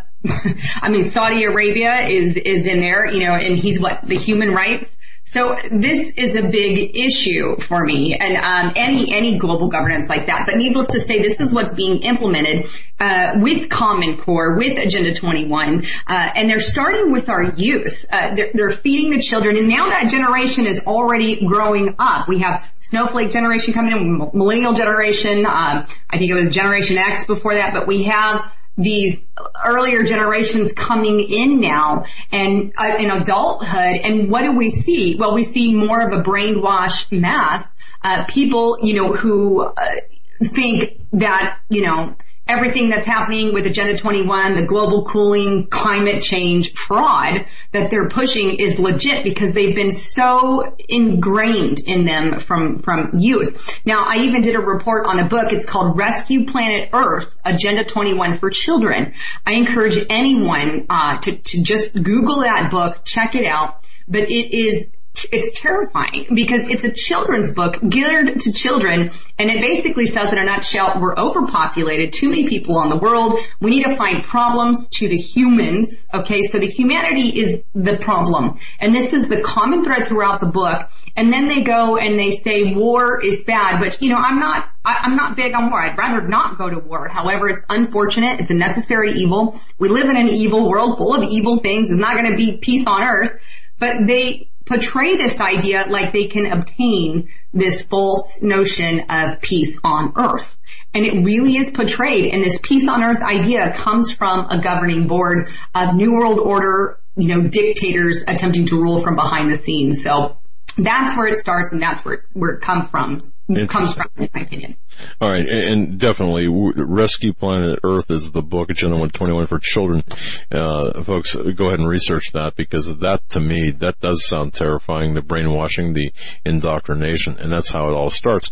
And it's interesting because John Whitehead, uh, in our interview, uh, earlier today mentioned Agenda 21, Agenda 2030, too, as part of the, uh, um, globalist agenda for, um, the complete subjugation, tossing out the Constitution, and, and but, but his understanding from the Rutherford Institute uh, of, of Agenda 2030 and the role it plays. So it's very, this is all coming together. Folks, we're speaking with Lisa Haven, lisahaven.news. That's lisahaven.news. Also making a cameo is her dog Diesel, uh, one of my favorite, uh, one of my favorite uh, four-legged journalists as well, investigative journalist. Uh, so anyway, And back to the the Yeah. report uh, from the World Economic Forum. Uh, you said you read it. What how's the projections for the uh, American and other uh, Western European economies? Do they talk about uh, possibilities of, of currency um, value increase, or usually they give projections as to what the dollar is going to do, what the interest rates are going to do, what the stock market is going to do. Um, and was there anything that jumped out at you uh, from that report about the future of the U.S. economy? Yes, and I'm going to go off of memory here, um, but I've got it highlighted in a whole section. But yes, there was a section specifically on the economy, um, and in fact, they say that the economic they admit that we're on an unstable path economically speaking. Uh, you know, not only just here in America, but globally. Uh, so I thought that was interesting. That's, that's great that they're finally admitting it because we all know it already. We know what's going on. Uh, but they said that the economic outcome did not look good in this report. So they didn't get into details of what they predict or, you know, specifics, but they just said, uh, with the rise of Donald Trump and the rise of nationalism and the you know what's going on with their establishment, uh, which they actually call themselves an establishment, and you know that word's in there, and that one's actually used 15 times, but nonetheless. There is that economic section and I just found that interesting because in all the reports I've read, um, I've never seen them actually state it in that manner. So that was interesting to me. You know, I think that we're on kind of a ticking time bomb with our economy. Now, if Trump can fix it, I don't know. I don't, I don't know that it's necessarily fixable without, you know, some kind of something happening or, you know, going through because we're trillions of dollars in debt and they even talked about increasing that at one point. So yeah, how can you fix twenty trillion dollars? I mean, well, how can you walk that back? That what they say in that report, because the IMF just released a report a few days ago. You and what they said is uh, the IMF said the U.S. economic growth is expected to rise due to Trump policies, and they predicted a stronger economy in the next two years under Donald Trump. Um, kind of contradicting what they said in, in the World Economic Forum. But yeah. I mean, you see that a lot with the conflicting agencies. They went globally and said that as a globe, not necessarily just for America. Okay. If that makes sense. Yeah. Yeah. Okay. That, that yeah. Now that does. All right. Yeah. Well, if you don't mind, I, would like to go back again because I, I, I, just I go back to this, go back to the the um, alt right designation. It, it, it sends shivers up and down my spine to hear this alt right designation or the, the, phrase fake news that is being thrown about so frequently. Um, and the censorship issue and how we in Lisa Haven's channel and Lisa Haven herself the um, the websites and such we are we are under um, oppression through the search engines and through various algorithms and through bots and through human censorship. But uh, Lisa, if we can just revisit this because I really think that this is the most understated thing of uh, topic of, of really of, of the, the current events, and that is this: the report you hold, and, and the fact that Trump is in office, the globalists are really hacked off. And, and, and, they want their pound of flesh or they want to make sure that this does not happen again or at least to mitigate the damage. So they're coming after those people who they would look at as responsible in part for the Trump victory. And I think that the mainstream or the uh, uh, independent media would be a big part of that. So having introduced it like that, what do you see taking place and, and how can we fight this and what's going on? Well, there is definitely a battle right now and I've seen it intensify, uh, even over the past couple of months and, um, to the point where, you know, we have all the mainstream media outlets, basically, you know, your, your main ones anyway, you know, saying, calling any alternative media and blaming everything on alternative media. Pizzagate, for example, the guy got hurt, uh, and you know, obviously a lot of that was exposed, you know, by WikiLeaks, by alternative media websites such as, you know, ours and similar. Uh, and because of that, somebody went in, you know, hurt the guy at Pizzagate and all of a sudden here's a report put out, I think it was on the Washington Post that says fake news hurts real people. Um, and I think with all of my heart that that's the direction they're going to really take it in the near future. Uh, if things come out, leaks come out, um, they could false flag someone, send somebody in there and blame it on on you know alt- alternative media because this was exposed or that was exposed. Uh, these are things that I can see intensifying in the very near future because they don't want us. Everybody from the World Economic Forum to da- the Davos events uh, to you know your summits and everything, all the United Nations, they they're all out for us. They don't want us. They they want to silence us. They want Chinese style censorship, Yep. uh, and a lot of it's already happening in a ton of countries abroad. There's not much freedom of press left, and we're one of the lingering few in which we have some of that freedom. And so it's not only attacked from the corrupt side of our government, but also international bodies uh, that are pushing our governments to do so uh, in our once free land. So I don't foresee that you know disappearing all on its own, but I see increased attacks from mainstream media. I see planted false uh, you fake attacks in which they plant stuff to try to twist it so we look bad, if that makes sense. I think I'm saying that right. Yep. Uh, but basically planting stuff and um, increasing attacks on, you know, CNN, bringing more attention to fake news and actually passing laws. Now we know in the NDAA 2017 Fiscal Act uh, that was just signed by Obama on December 23rd when everybody was celebrating Christmas. Merry Christmas. Uh, they put in that Countering Dis- Disinformation and Propaganda Act. Well, that creates an entire body of intergovernment officials, so to speak, who who monitor what we do. That's their that's what that's what it does. And so what are they going to do with this monitoring profile that they're creating? They wouldn't make this body of people unless they have a, a plan to do something about it. Uh, so with that in mind, I think that they obviously have an agenda and that is to shut us down and they're going to do everything that they can to do so. Now, I also think that we can win the battle if, you know, everyone out there, we work together, we network together, you, us, you know, Infowars, everyone, and we share the facts that we have, we share the documentation when we have it, we show the evidence, so it's undeniable stuff. Uh, but not only that, but we have to expose and turn it on the mainstream media. We have to turn it on CNN and prove their stories are fake. Uh, constantly reference them as fake because that's what they are. Uh, they've put out numerous fake stories, fake stories on Russia, fake stories where I forgot the one shooting where CNN turned the guy white. I don't remember which. Oh, You know what I'm talking? you know, you know what? Uh, I can't think of what I remember. I know exactly what you're talking about. And you're right. CNN. Uh, a lot of times we don't even have to do the work. They proved that their own stories are fake so many times. And what good Yes. is is propaganda if nobody's watching what they are doing? Uh, the one area of concern is what you mentioned: the uh, 2017 NDAA, the countering um, uh, what they deem as propaganda. But uh, what's interesting, what I think about this is, I'm not too concerned about it. As we, this last political uh, cycle, this last election, presidential election, really brought a lot of people's attention to the, the terrible job the mainstream media was doing in fabricating lying and, and suppressing the truth. And I think it turned a lot of people onto the alternative media, uh, regardless of the enough outlet. though. No, Really? no, but it, we're moving in the right direction. And I think, I believe that we are past the point of no return, that the mainstream media's own lack of inve- investigative journalism and truth telling has done them in and a world, put a world of hurt on them. And the alternative media stepped up to fill their shoes. I don't think there's any walking that back at this point.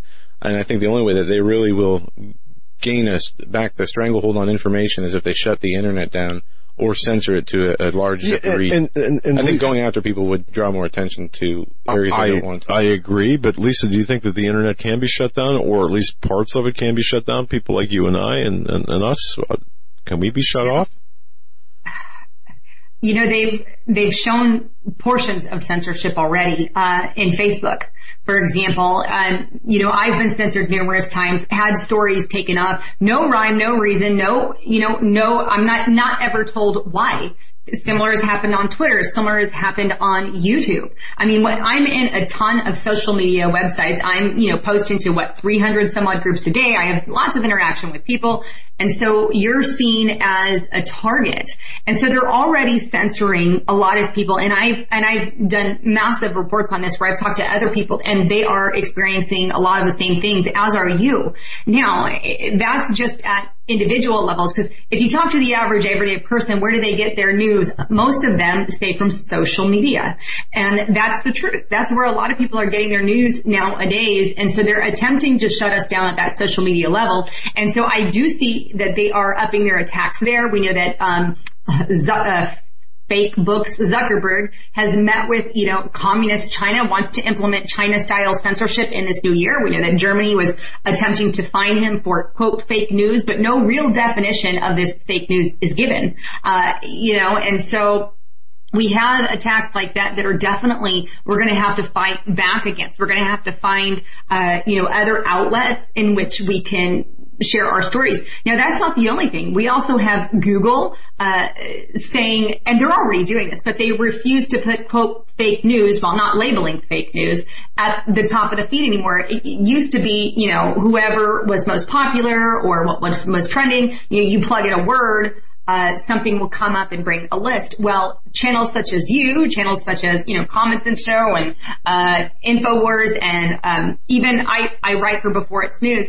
All of that is now censored. It doesn't even come up on the feed anymore unless you specifically label it in, and that's done on purpose too. So I do foresee those attacks as well.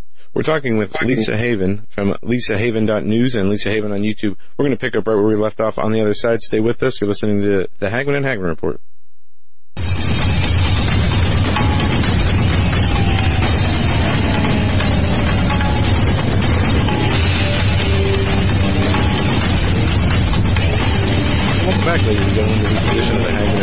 Report. Our guest right now is Lisa Haven. She's got a very popular YouTube channel. Uh, go Lisa Haven on YouTube or lisahaven.news. Before the break, we were talking about a number of issues, mainly the World Economic Forum, the settlement of the American people, nationalism versus globalism, and the incoming President-elect Donald Trump and the impact that he can make not only in America but on the world, as well as fake news and a number of other issues. Uh, we love talking about the fake news, the potential for censorship. And as you pointed out, there's been a lot of um, censorship in not so subtle ways, but they're they're targeting individuals more so than organizations right now. Even though I know a lot of organizations are on their radar. And I should point out that on her website, lisahaven.news, uh, something really bad is going down. Roger Stone poison, Julian Assange uh, extradition, NSA labels channels that whole, I mean, that, that kind of dovetails into. I don't know if you saw the latest on the Assange, um, and he's right. The agreement that he was going to make was if Chelsea Manning received a pardon, he was going to be willing to be extradited back to the United States. Now, his lawyers are saying that the Obama administration did not live up to their end no, of the agreement. Yeah. Uh, and I don't know that they could have expected a pardon to begin with, but as lawyers are saying since that uh, Obama did not live up to his end of the agreement that there will be no extradition to the U.S., which I would expect to a degree, um, considering the enemies he's made in this last political cycle and, and publishing other uh, documents related to Chelsea Manning and uh, most recently the Hillary Clinton uh, camp emails. Um, and if we can, let's go. let's talk about the the emails. Um, a lot of people who voted for Donald Trump voted for Trump, and a lot of people who also voted for Trump voted against Hillary Clinton, uh, as that, that was the worst possible option for president ever. And uh, this this whole uh, email investigation and the FBI investigations, the, the, Clinton Foundation, it seems to have stalled out. Do you expect to see more um, from WikiLeaks and uh, from other journalists digging up more information on the Clintons? Um, yeah, if not the Clintons on other disruptions. You know, I don't know if the Clintons will fizzle out or not. I highly doubt because they've just been on the scene for quite a while, but I do hope if, you know, if something happens with Julian Assange, I think, and I hope someone will step up and take his place. If not, leaks are going to happen at, at other journalists, other news agencies. These things I think will eventually get out. Uh, for example, Project Veritas. We already have them leaking stuff about Disrupt J20 and organizations and what they're having planned. Uh, what is it, the, the chemical that they were going to put, uh, to stink everybody out. That's, that's a chemical attack, but it was exposed on just an everyday alternative media news channel like mine and this one, you know, YouTube. Yep. And he's exposed many things along the way, but this is just somebody taking the initiative, getting out there and leaking that out. We also have hacks. You know, hackers are coming to the forefront and getting information out, hacking it out from these globalist networks. So that's the thing I do see. I do see increased attacks back, uh, you know, just from everyday people, you know, saying, hey, look at this corruption and, and showing it on the public public scene because I think that's how we're going to win the information war. There's pe- there's good people in the government and bad people in the government. There's people that are corrupt and people who are not corrupt. And we have to have, you know, good people in there fighting for us, fighting for our freedoms, fighting for our rights. And that's my hope, you know, and, and people in there telling us if there is certain corruption that needs to be exposed that's happening under the radar. And so we do see some of that at this level, and I personally think that we'll definitely see more of it in the future. You mentioned the uh, Disrupt J20, uh, that's the leftist socialist communist movement, to inter- interfere with the inauguration. Um, do you expect to see a lot of this uh, come across on TV during the inauguration, the protests, uh, the shutting down of traffic, and, and other disruptions, or do you expect a, a smoother uh, inauguration day? I think they're going to attempt to do what they say. I know, like I said a moment ago, Project Veritas has leaked some of their plans and halted some of those. Uh, that said, I would not trust, and I've hearkened everyone against this, against this. Don't watch CNN, MSNBC, any mainstream media news source when they are covering what is going on with Inauguration Day. We, they can't be trusted. They've proven it at other at other. Um, at other protests, they'll, they'll film one little portion or take out sections. This is numerous, it's happened too many numerous times where they're not giving you the truth of what's going down. We can't trust them. We can't watch them. That's my first and foremost. Second would be go to an alternative news source who is going to be on the ground and giving you the real information. So seek alternative media on that because that's where you're going to get the real news. Uh, but Disrupt J20, I think they do plan on causing blockades. I think they are going to go up there and cause havoc. They've invested too much money into this to not do nothing. Um, there's already people there. They've already had meetings. Meetings started January 14th, 15th, and 16th, I believe. They had meetings where they gathered together. And on their website, I encourage people to actually go there because they they have their agenda written out. Everything from I think the queer party that happened today, yep.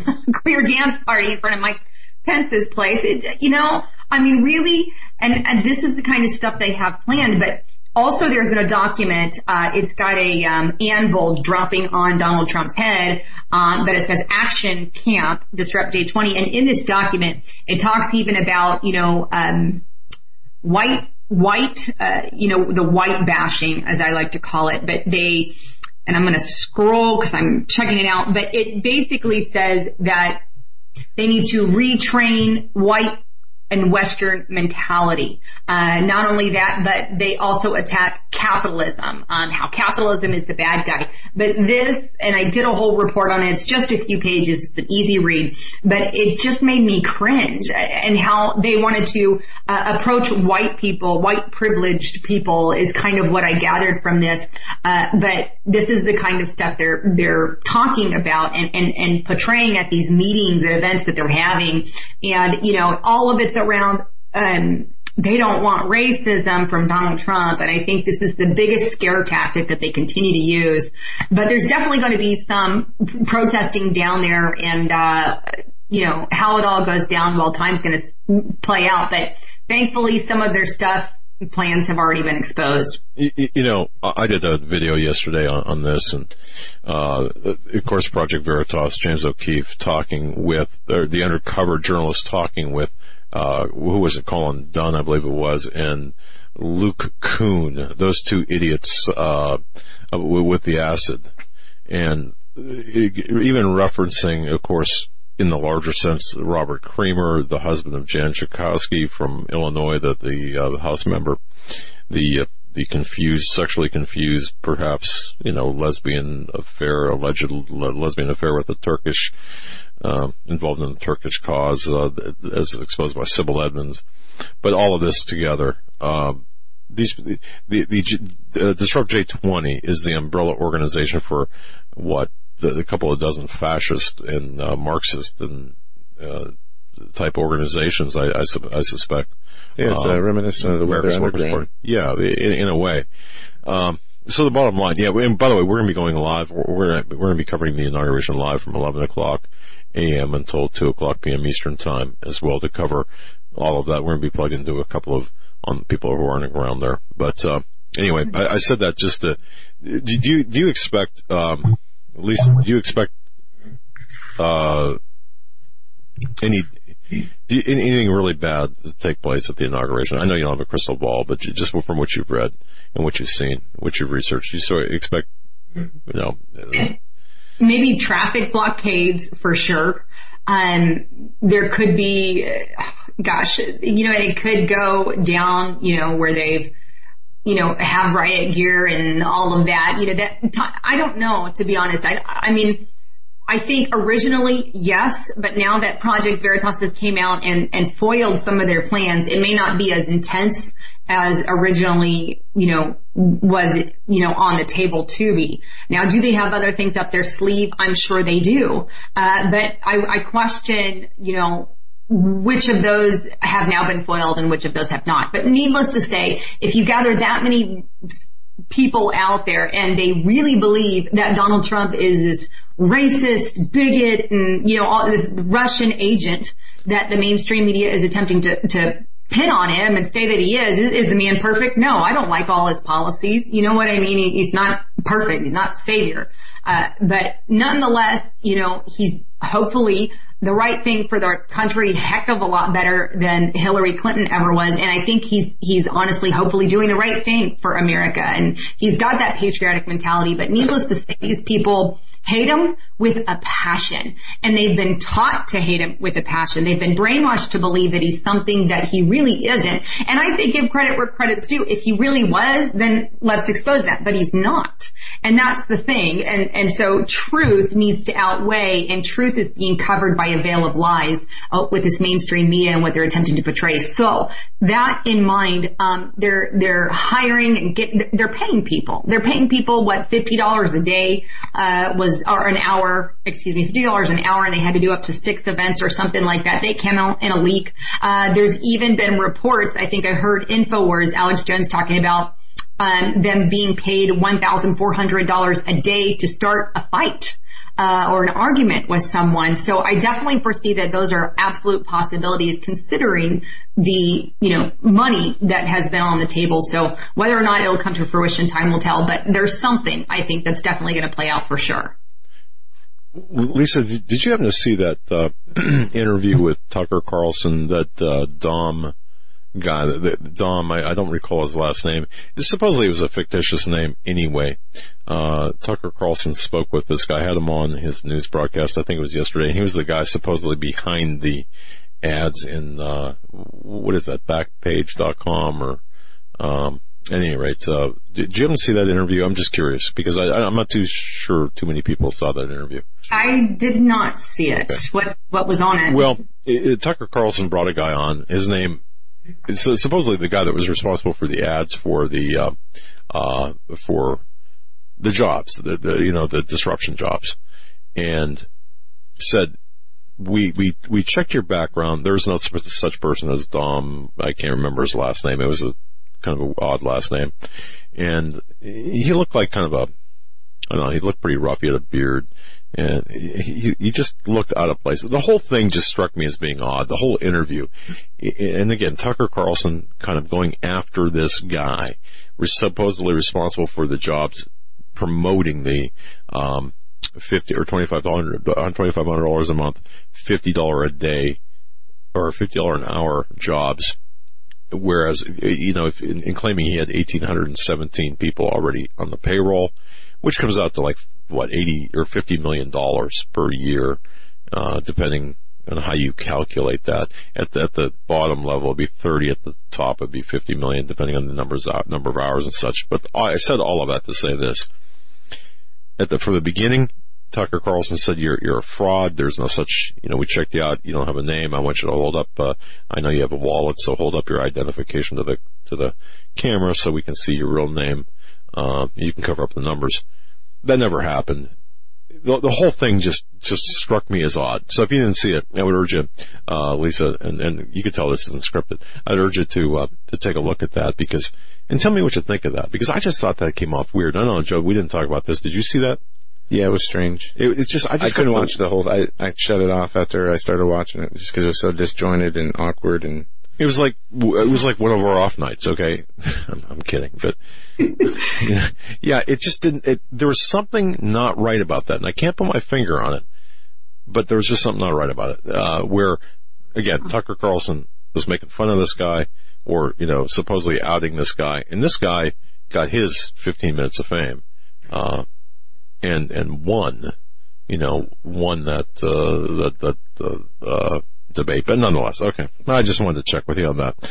But yeah, so okay, we we have about uh, I don't know about 12 minutes left here, kiddo. So uh, take take us where you want to take us because you're you're, you're really you're on fire tonight. So.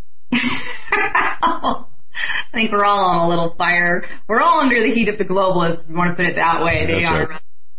upping it all. But, you know, there's, I think there's a lot of things on the table right now. You know, one other thing that happened just a, a few days ago was the meeting of, of 70. You know, we had 70 nations from all across the world meet and gather to discuss one thing, one thing on the table, Israel and Palestine. Uh, we know Donald Trump's view on Israel differ than those of President Obama and uh, John Kerry, and that's something else that they're attempting to push last minute. Uh, not much got done at that meeting other than reiterating the resolution to stop settlements in Israel and in the particular areas. Uh, but the interesting thing is neither Israel nor the Palestine leaders were in attendance at that meeting. So you know, interesting things are on the table. So we had that going on just prior to Trump getting an election. We had, you know, this dossier with Donald Trump being leaked. We have, you know, disrupt J20 going on. We have attack on truth, uh, you know, happening now. I, I know recently, um, I think it was, um, you know, well, I won't go there. I, I, I was almost reading your mind there. I, I think I might have read a little bit of your mind there. So anyway, uh, oh, I don't want to sidetrack myself, but yes. So I mean, when when these things are piling up to the level that they're piling up, and uh, you know the NDAA Fiscal Act 2017, which is already a can of worms, and they're adding in the verbiage. Uh, we we have to look at the overall picture and you know try to say, hey, what's you know what's ahead in the near future, uh, you know, and so my eyes are kind of on. Trump, I guess, at this point to see if he is actually going to undo some of the things that he said he was going to undo, if he's going to stop some of the things that were enacted by you know, President Obama while he was in office. And that's my hope. If we really want to save alternative media, if we really want to save our country, if we really want to stop the globalists, then we have to start, you know, we have to start, you know, with laws, at, least here in America and getting out the truth because I think that's some of the things that are on the table that are most important. So that's kind of what's on my heart is, you know, we need to continue to share information, spill it out when we can, let people know what's going on and fight the globalists at every single level, uh, and continue to expose their, their events at Bohemian Grove, their, uh, world leadership meetings, their summit meetings and all of that. So just, just my two cents on that. Amen. Um, going back to something you mentioned earlier, you talked about the uh, increase of and lack of free speech in, in other nations, the hate speech laws that we see um, from Australia to the UK, uh, and how those are being implemented. I just read today that um, in Germany there was a, a man arrested for calling uh, immigrants who uh, refugees who uh, uh, sexually assaulted somebody else a parasite. He was thrown in jail. Do you see? Um, and we know that this political divide in our country is continuing to grow. Um, it really, since 9/11, since Obama got into office, and now with Trump, it's just it's just going in two different opposite directions. Uh, do you see that continuing, whether it's due to uh, people's false perceptions or what we see with the, the media and, and Hollywood continuing to drive that wedge in, in between the divisions to make them grow more? Do you see that as um, presenting any type of problems uh, with our um, civility here in the U.S.? Yeah. Yeah. I mean, when you think about, you know, I, I, I even had loved ones who were staunch Hillary supporters, unfortunately, you know, just too over the top, too brainwashed one way or another. And, you know, it's almost to the point where they're like, oh, we just disown you. We don't want anything to do with you.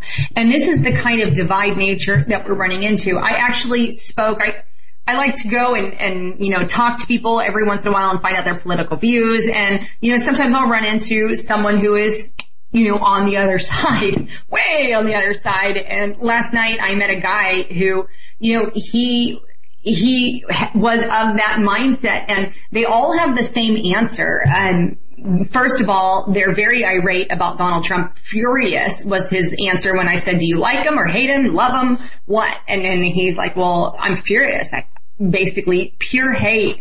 And then why? Well, your same rhetoric that is fed from mainstream lying media. Well, he's a racist. Uh, he's a Russian spy. All of these things I heard and I'm like, wow, you know, I've actually read the, the, document from that they used on Donald Trump. All 25 pages of this document is laughable. and I did a whole report on it, but I, I was like laughing. I'm like, are you kidding me? You're going to tell me RT News hates Hillary Clinton and that's part of your reason? I mean, get over it. so what? Why not? Why not accuse CNN of being on the side of Hillary Clinton? Uh, you know, and, and setting up stuff for her. But needless to say, you know, they're just, and I and I try to figure out the mentality of these people, but they get upset, and you know, even if you say anything in one direction, and sometimes they'll just get up and walk off. Uh, at that point, so that's why I think you know this division, um, you know, it's already kind of happening uh, in America, and they're pushing it on the mainstream media. They're really pushing it, and I think we're seeing these sides form, and it's a scary place to be because I don't know what America looks like if that spiral continues. So, you know, Good I guess point. lots of prayer. and you kind of uh, went into the next question I was going to ask is, if it's possible, how how do you bridge that gap between uh, the people who are are divided, and how do you even approach them to talk to them? And I'm just thinking of myself and and uh, my father when Obama was elected. We we did a lot of research into who he was and found so much issues and just raising those issues. Or who he wasn't. You know, you get called a birther, uh, you know, racist for, uh, questioning anything that, that had to do with Obama. And it, with Trump, it, there's no, uh, these people don't do research. Like you said, they just regurgitate what the mainstream media tells them. And then they talk about it as though they had firsthand knowledge of Trump being a racist or Trump, you know, being a Russian spy. And it, they believe the lie uh, so wholeheartedly that it almost seems impossible to. Uh, I guess my question is, what would be the best way, or have you found a way to approach these people and kind of get through to them with a hammer? it's a hammer. Well, you know, I think a lot of it is I, you have you have to listen to them. Um, if they feel like you are listening to what they say, a little better about that. But my way is, you know, purely information, and uh, you have to inquire. Well, did you read something on that? You know, and just kind of, you know, is who told you that? Was that? Did you see? You know, kind of inquire the questions that makes them rethink what they're thinking. And that's one way, but I think that's a minor way. Uh, a bigger way would be through the information war and through using facts, showing tangible documents, showing, uh, you know, the real reports that are going on because that is how we win people. And, you know, all of us at some time had our eyes shut at some level, you know, whether we were just on a daze or whether we converted from one side to another, there's something that led us down the path that we're in and something that encouraged us to do what we're doing. So I have hope in that manner. Um, that we can, you know, at least educate. And I think the other thing and the most important thing is we got to fight at our, our children's school level because that's where they're winning. They're winning our children in our schools. They're brainwashing them from the get-go. And so automatically out the gates, you have, you know, agenda 21 minded children because this is what's in the curriculum. And then they go to college and they're getting a double dose. If we don't fight as parents, grandparents, uh, college students at that college and, um, you know, generation for the youth, then we're gonna, we're, it's, it's gonna be hard to win because what we have to do is we have to win them outside of something that's been ingrained from the get-go. Uh, so my advice is let's win our children. Let's teach our children the truth of what's going on as parents. Uh, make sure you inform them and, you know, and, and equip them, equip them to, you know, go to school and say, hey, this isn't what's going on or this is what's going on, but get to the gist of it. And we got to really start with the curriculums that they're implementing and pay more attention to those. So that would be my. Do you think there's anything Trump can do to calm the fears of those? Eliminate Common Core. Oh, that's true. Eliminate the uh, Department of Education. There you go. I homeschooled for nine years, so I'm well aware of curriculum. I'm well aware of what's going on. This is the first year I actually tiptoed my way to a private school for my children, but um, well, they're well equipped now and they're older. But you know, homeschool that's an option. Great, it's not an option for everyone, uh, but you know there are ways, and there, there's curriculum that exists out there that's not pushing this this government brainwash globalist agenda. So we do have to start there and it, it's critical that we do. Great points all. And, and Lisa, we, we have to stick together as alternative media or the new media. I, I cannot really, I, I just can't say this enough that if we as independent media voices don't stick together, back up one another, if we don't back up Lisa Haven's channel, folks, if we don't help Lisa Haven, and if uh, we don't help uh, uh, Common Sense Show or you name the show, doesn't matter which show, as long as it's true independent media, we're going to be hanging separately, and that's why it's so important to me um, and Joe to, to have people help, support, subscribe to, uh, pray for, whatever you need to do. But but but let's get behind Lisa and her initiative, lisahaven.news, her YouTube channel. Spread the word. Let's support one another. Let's be part of the solution, not part of the problem, or not just allowing it to go by. Lisa, thank you, and then I want to thank uh, a special thank uh, thanks to Diesel as well, Diesel Haven and Lisa Haven. Uh, Diesel, of course, uh, her um, most I, I just Short. He's a shorty bull. Shorty bull. Well, lady, our studio dog is actually looking at the monitor. I was looking at the monitor when when Diesel was on, and I think um, she's got uh, love in her eyes there. So, uh, but I, I want to thank you so much for for being part of our program tonight, and God bless you and everything you do. We support you, and if there's anything we can possibly do, you let us know. But I, certainly, our audience is behind you 110 percent. Well, thank you, and thanks again for having me on. Uh, thanks for coming on. You have a good night. You too. All right, ladies and gentlemen. When we come back, Pastor David Lankford will be our guest from the voiceofelvangelism.com. He joins us each and every Wednesday in hour three. Looking forward to it, so stay tuned. Don't go anywhere. We'll be right back.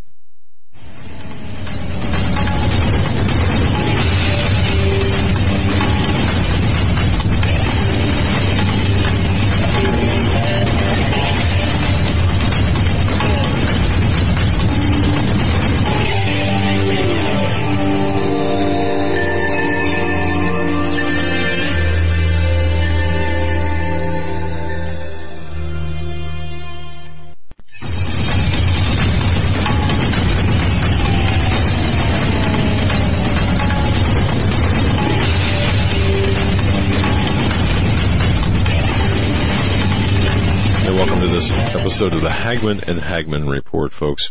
Thank you so much for joining us. Thanks for your belief and trust in us. And you know, eh, right now we are in such perilous times.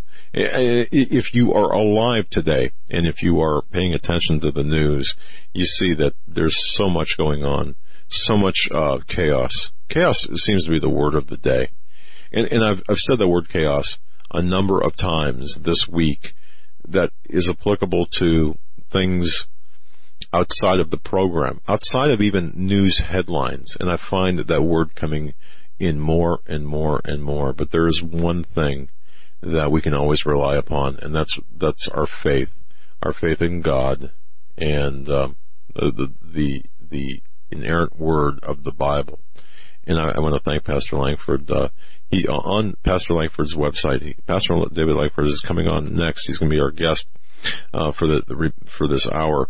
And I, I, just want to thank him so much because on his website, if you go to his website, thevoiceofevangelism.com, which is linked off of uh, our website, HagmannReport.com, you'll find in the media section uh, where you can listen to and watch the Bible. It's an amazing DVD. And you know, you'll learn so much. Your senses, it's the hearing, it's the sight, um, that if you really want to study the Bible, what a great way to do it. He's got that, uh, the DVD there for sale as well as his two books, um, Revelation 13 revealed.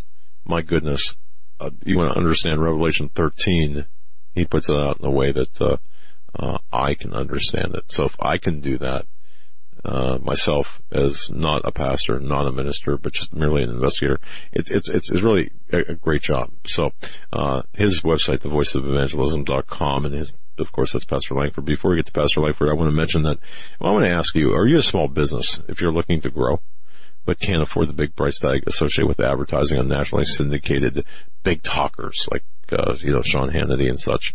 Are you looking to get the most exposure for your product or your service? Well, advertising on our show, the Hagmann and Hagmann Report, is the answer to your needs. We're unlike any program out there on the internet. We broadcast live three hours per night right here on BTR on uh, Global Star Radio Network as well as YouTube Live. We dominate the 7 to 10 time slot. We're number one in a number of venues and we have combined experience of over 40 years in the investigative business. And of course, we're unapologetically Christian and our show provides insight into national and international events uh, from that perspective. So the appeal, we appeal to the majority of people. We've created a special limited time offer that'll provide you with national and international exposure. We are downloading in 114 countries last year, 75 million downloads of our podcast, of our broadcast.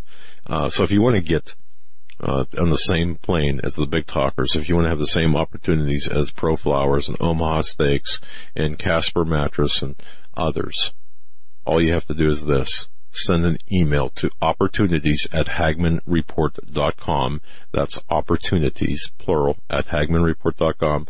Or simply go to hagmannreport.com click on the, go down to the bottom, look for, get your business started right now, get started your, with your business right now, and click on that link. It'll take you to additional explanations and even testimonials of uh, those who have advertised with us. With that, Joe, I'm going to kick it over to you to bring on Pastor David Lankford. Yeah, uh, thevoiceofevangelism.com, Pastor David Lankford. It's great to have you back on the, the show. Great to be with you, gentlemen, tonight in the listening audience.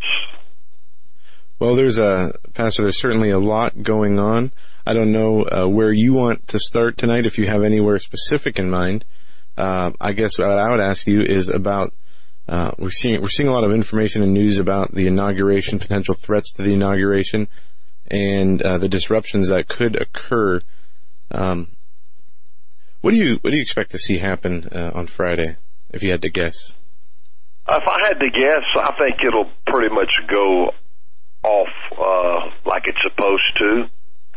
Um, you know, I think it was last week uh, I addressed uh, First Corinthians fourteen ten, and there are maybe so many kinds of voices in the world, and none of them is without signification. They want us to believe that they're going to be able to disrupt. Um, but you know, the Bible said in Psalms one twenty seven one, except the Lord build the house, they labor in vain that build it. Except the Lord keep the city, the watchman waketh but in vain. And uh, you know, there's there's a lot of Christian people that have really gotten earnest and sincere with God. And, and I know we going we're going to continue to have the Trump bashers. Uh, you're going to have people continue to castigate and ridicule them, and even even Christians. Uh, instead of obeying the Bible and praying for our leaders, which we are admonished, uh, as I've said several times in the last several years, it has been very hard for me to pray for the Muslim that's been in the White House for eight years. But if I'm going to be the Christian that I'm supposed to be, I am supposed to pray for those who are in authority.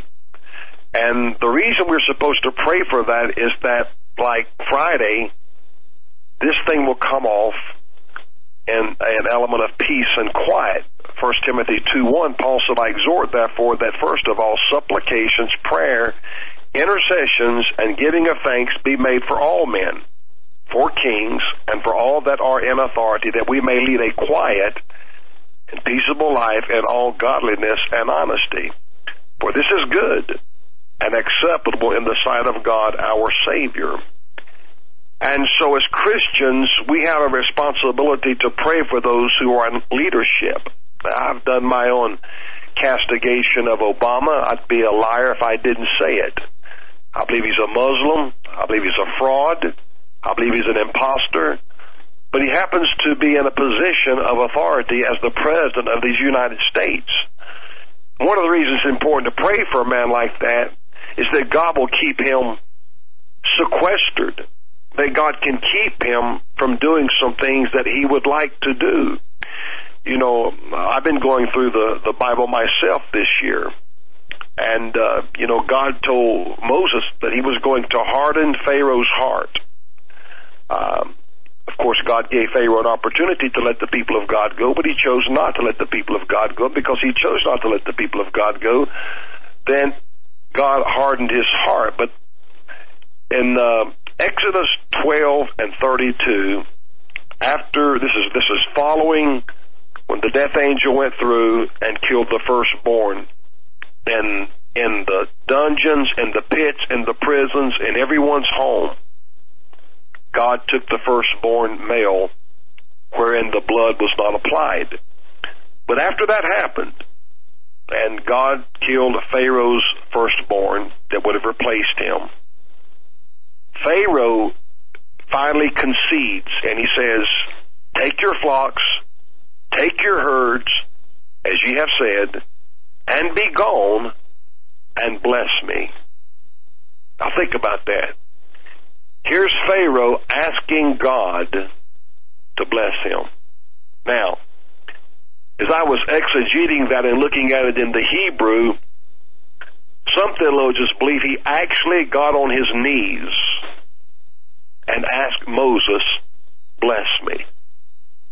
In other words, put your hand on me and bless me. Even though Pharaoh believed he was a deity, he was a god. And of course, whatever happened to him would be the fate of all the Egyptians believing that he was a god. And I say all that to say that God is in control of everything. You know, I, I, I really laugh at the liberals and their mindset, their hatred, and, and I also watch professing Christians as they have their hatred, their attacks, and their assaults on Trump. But the Bible says in Psalm 75 and 7, but God is the judge. He putteth down one, and he setteth up another. We got who God wanted us to have. When we got Bill Clinton, there was no one more depressed than me. Certainly when we got Barack Hussein Obama, truly depressed. But I understand there's a reason why God puts and allows men to be in power. God uses them just as He uses a Christian. Now I know people will think that's a totally asinine statement. But God used Pharaoh to house, to clothe, to feed Israel, and raise a nation on their dime and not God's. And then when God got ready for them to leave, he said, I'm going to give you the gold, the silver, and the fine linen. So we, we have to be pragmatic in looking at why God does what he does. Because we look at it all the time, or for the most part, on the on the on the superficial level. We we just look at the very exterior. We we don't know why God is doing some of the things He's doing. But I can go back and look through the book of Exodus, Genesis, go back to Genesis, and I can see God's purpose. He only took 76 souls when he took Jacob and the 12 sons and they went down to Egypt. That's how they started out, 76 souls.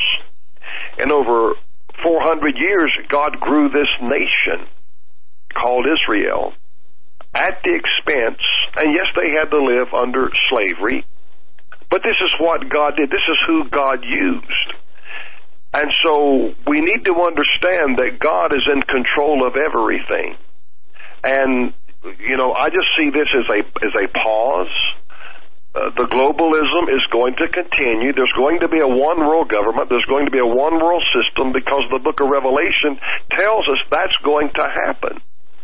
It's the book of Zechariah where God said, I'm going to make Jerusalem a burdensome stone and a trembling cup, and all the nations that get involved, I'm going to cut them in pieces. And, and so this has to come to pass because God has said it's going to come to pass. Now it's God's choice to use who he wants to use. That, that, that's what people need to understand. Joseph had no decision in God choosing him to be the one son out of twelve that he would use to preserve Israel. God makes those choices because He is sovereign. Sometimes we look at people and we're envious, we're jealous, we we are hateful. But the person has nothing to do with what God has called them to do. They either submit to the calling or they rebel against the calling. Remember when Samuel went to Jesse's house and he's looking for the next king. He stands up all of Jesse's sons. Surely this is the Lord's anointed. Surely this is the Lord's anointing. Surely this is the Lord's anointing. And God finally told him, he said, you're looking on the outside, pal. I'm looking at the heart. And after he looked over all of Jesse's sons, and the Lord said, that's still not my anointed. He said, do you have any more sons? And Jesse said, I've got one. He's down, you know, attending my sheep, and he's a lad about 14 years old. He said, go, go get him and bring him up. And when he brought the psalmist David up before Samuel, the Holy Ghost fell on David and said, this is my anointed. And Samuel poured that horn of oil on David, and the Spirit of God came upon him. Now, whose choice was that? Was it Jesse's? Was it Samuel's? Was it David's? None of the above. It was God's. And so, as I said, there are those I loathe, I despise, I, I, I don't appreciate. I have, you know, I don't want to use the word hatred, but I have some kind of ill feelings toward those people because they're evil. But I have to understand that God has allowed that to happen because God can stop it whenever He gets ready. You know, when God gets ready, He'll put a stop to it. I mean, he drove Nebuchadnezzar insane. Eagle's claws, feathers grew out of the man's body. And then after a period of years, God restored his mind. But yet God used Babylon to preserve Israel and their captivity.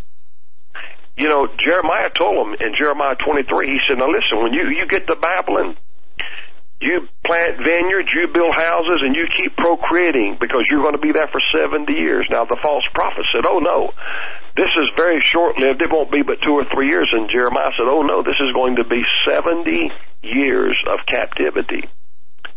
And, so God again used Nebuchadnezzar, Belshazzar to house, clothe, and feed the people of God. And then when it came time for God to destroy Babylon, he raised up Darius and Cyrus, the Medo-Persian Empire.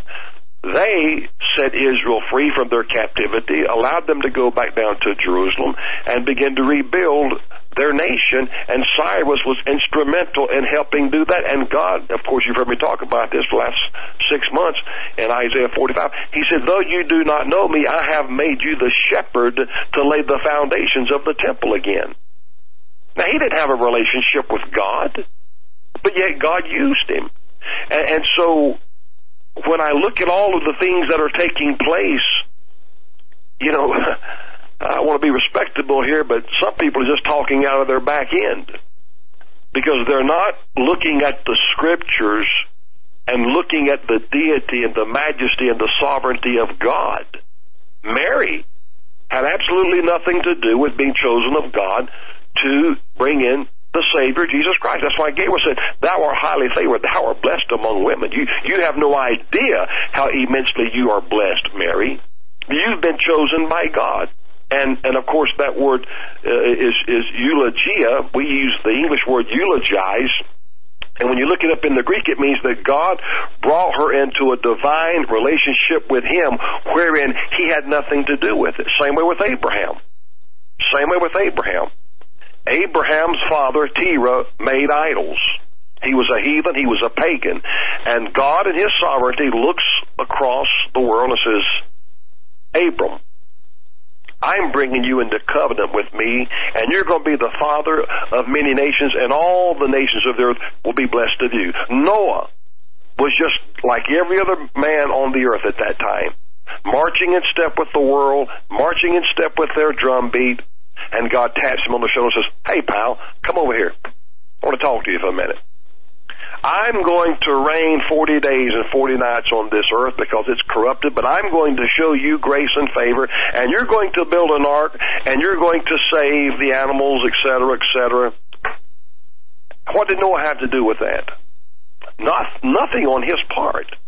It was God's choice. I was reading the other day in John 6:44 where Jesus said, "No man can come unto me except the Father which has sent me draw him, and I will raise him up in the last day." I looked up the word "draw" in the Greek. It means to drag to hell, H A L E. God drug us to Him. We, we, people think they just came to God because they wanted to come to God. No, God came to you while you were lost and convinced you that you were lost and said, here is a way to, to me through my son Jesus and brought us into a relationship with Him. And most of us, regretfully, I was one of them, that backslid against the Lord, running away from God, rebelling against God, yet He continued to show me mercy. Yet I had other friends in high school got killed in car accidents, got drowned, uh, hit by freight trains, cars blew up and burned up. Uh, all of these things, and I'm like, how, how did I get by all these years? That's the sovereignty of God. And uh, Doug, you said something at the beginning about chaos. The chaos will continue till Jesus returns. And of course, they're going to be purveyors, according to 1 Thessalonians 5. They're going to say peace and safety. Then sudden destruction cometh upon them as travail upon a woman with a child, and they shall not escape. But ye, brethren, are not in darkness that that day should overtake you as a thief. This chaos, this clamor, all of this junk, this rhetoric, this jargon, it doesn't bother me. Why? I'm not in the dark. I, God has told me this is what you are to expect. You are to expect an antichrist to arise. You are to expect a false prophet to arise. You are, you, I gave you my word. There it is. Take it, read it, believe it, act on it. And you'll be prepared when these things come to pass. And they're coming to pass. Only thing I can say is, through all of this, is, is God has just paused for a moment for whatever reason, I don't know. As I said a couple weeks ago, God may be uh, putting together Donald Trump's cabinet for a third world war with all of these generals, uh, rebuilding the military. Uh, God may very well be setting this thing up for the third world war. And there will be a third world war before there's an Armageddon. And, and I said it before, Israel may gain more land than they have now in this coming war because they certainly don't have what God promised them from the Nile all the way over to the river Euphrates in Genesis chapter 15. So I just, you know, as a Christian, as a believer in Christ, I just have to watch the Word of God and see how it unfolds. You know, unless God gives a man a revelation, gives him a dream, a vision, or, or, or an angelic visitation that's of God and not of the devil, because the devil can transform himself into an angel of light, you know, just like Muhammad. Um, uh, Joseph Edwards, uh, you know, the devil's a master at transforming himself. So we have to know. Paul said, if I or an angel come preaching up any other gospel, let him be accursed. That's why we know that Joseph Smith, I think I said Joseph Edwards, Joseph Smith uh, we, we all know that's a lie because he preached another gospel. You know, the the the Book of Mormons slash along with the, the New Testament. So it's heresy. And if and here's the thing: if we don't know our Bible, then we don't recognize when something is wrong. Right. When I when I when I know the Bible, just like an electrician knows a schematic, an electrical schematic, he, he knows how to run down that relay and knows where it is, what it's supposed to do, and say, that's why your air conditioner or whatever doesn't work. I can't do that because I don't know how to read a schematic. Yeah, So, and you're, so you're exactly right.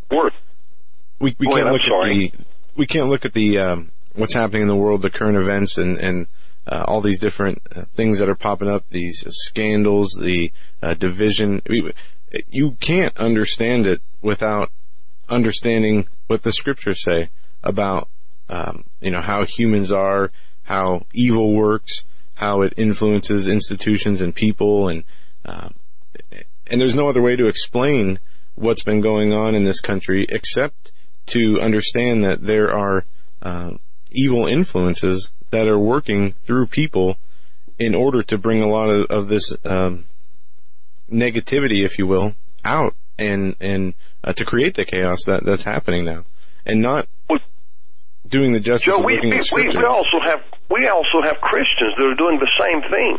Second Yeah. Corinthians two eleven, Paul said, "Lest Satan should get an advantage of us, for we are not ignorant of his devices." Some Christians are so ignorant they become a device for the devil. Twenty years ago, a particular person wrote it, promoted it, printed it on the radio. Boutros Boutros Ghali would be the Antichrist. He would be the eighth Secretary General. Did that happen? No. Did people believe that lie? Yes. It was from a false prophet. Claiming Yeah. to be a Christian all the time. So, this is why when I hear those things, I can automatically say, that's not scriptural. God did not give us Revelation 17 and then build uh, the, the United Nations around that. I had a, uh, a dear lady just the other day uh, was trying to. She said, "Now don't get mad at me. Don't get upset with me." But Revelation 17, uh, the beast that was and is not, and yet is. She said, "Well, that could be Obama was the president. Now he's not the president, and then he'll be the Secretary General. He is the uh, seventh." but he will be of the eighth if you go on and, and, and read the rest of that in Dan, uh, Revelation 17 and 11. But you see, the problem with that is Obama was the 44th president, and I think the next attorney general, somebody can correct me if I'm wrong, will be the ninth. So you try to take something that you think you understand, and, and, and it, I wish somebody would email in and, and tell you on the air uh, Moon is the present the General Secretary of the Yeah. United Nations, but i- i- is the, We got a new will the next in. one be the? I'm sorry. We have a new a new um, Secretary General incoming. He's from Argentina. He's a, a big communist, socialist, and globalist. Um, his name escapes me right now, but I will find it. Well, well, the question Uh, is, yeah. will he be the eighth or the ninth? Okay, That's he will be. Yeah, I'll, I'll tell you. Two and three is five, eight. I believe he will be the number nine. Okay, so now you could take all of those false prophets who associate that Revelation 17. Let, let's just go there. Revelation 17:10, and there are seven kings, five are fallen, and one is, and the other is not yet come. And when he cometh, he must continue a short space, and the beast that was and is not, even he is the ape, and is of the seven, and goeth into perdition. Okay, I, I on my uh, I do I got three DVDs teachings on on one of is on this subject, the seven kings of Revelation, uh, fall events, how all this will take place in the fall of the year, and the abomination of desolation, Matthew twenty four fifteen. Okay, so da- uh, J- uh, uh, John said in Revelation 17:10, there are seven kings, five are fallen. Okay, who are the five fallen? Egypt, Assyria, uh, Babylon, Medo-Persian, Greece. That's five fallen. One is what was the one when John wrote this? Rome. The other is not yet come, and when he cometh, he must continue a short space, forty-two months. That's that's his time. And the beast that was and is not, even he is the eighth. Now, once this seventh kingdom is established, now to establish that point, you need to go back to Revelation chapter 12 and verse 3. And there appeared another wonder in heaven, and behold, a great red dragon, having seven heads, ten horns, seven crowns upon his heads. The seven heads represent seven satanic kingdom and their dispensations. The ten horns will ultimately have ten crowns on them in Revelation 13 and uh, 1. The, the, the seven crowns, again, authenticate the seven satanic kingdoms. Then when you go to Revelation 13, Pastor 1, Lankford, yeah, um, we are uh, right up against Sure. the break. When we come You're back, right. we'll we'll pick up right where we left off. Folks, listening to the Hagmann Report with Pastor David Lankford from the Voice of Evangelism. He'll be with us for the next segment. Stay stay tuned.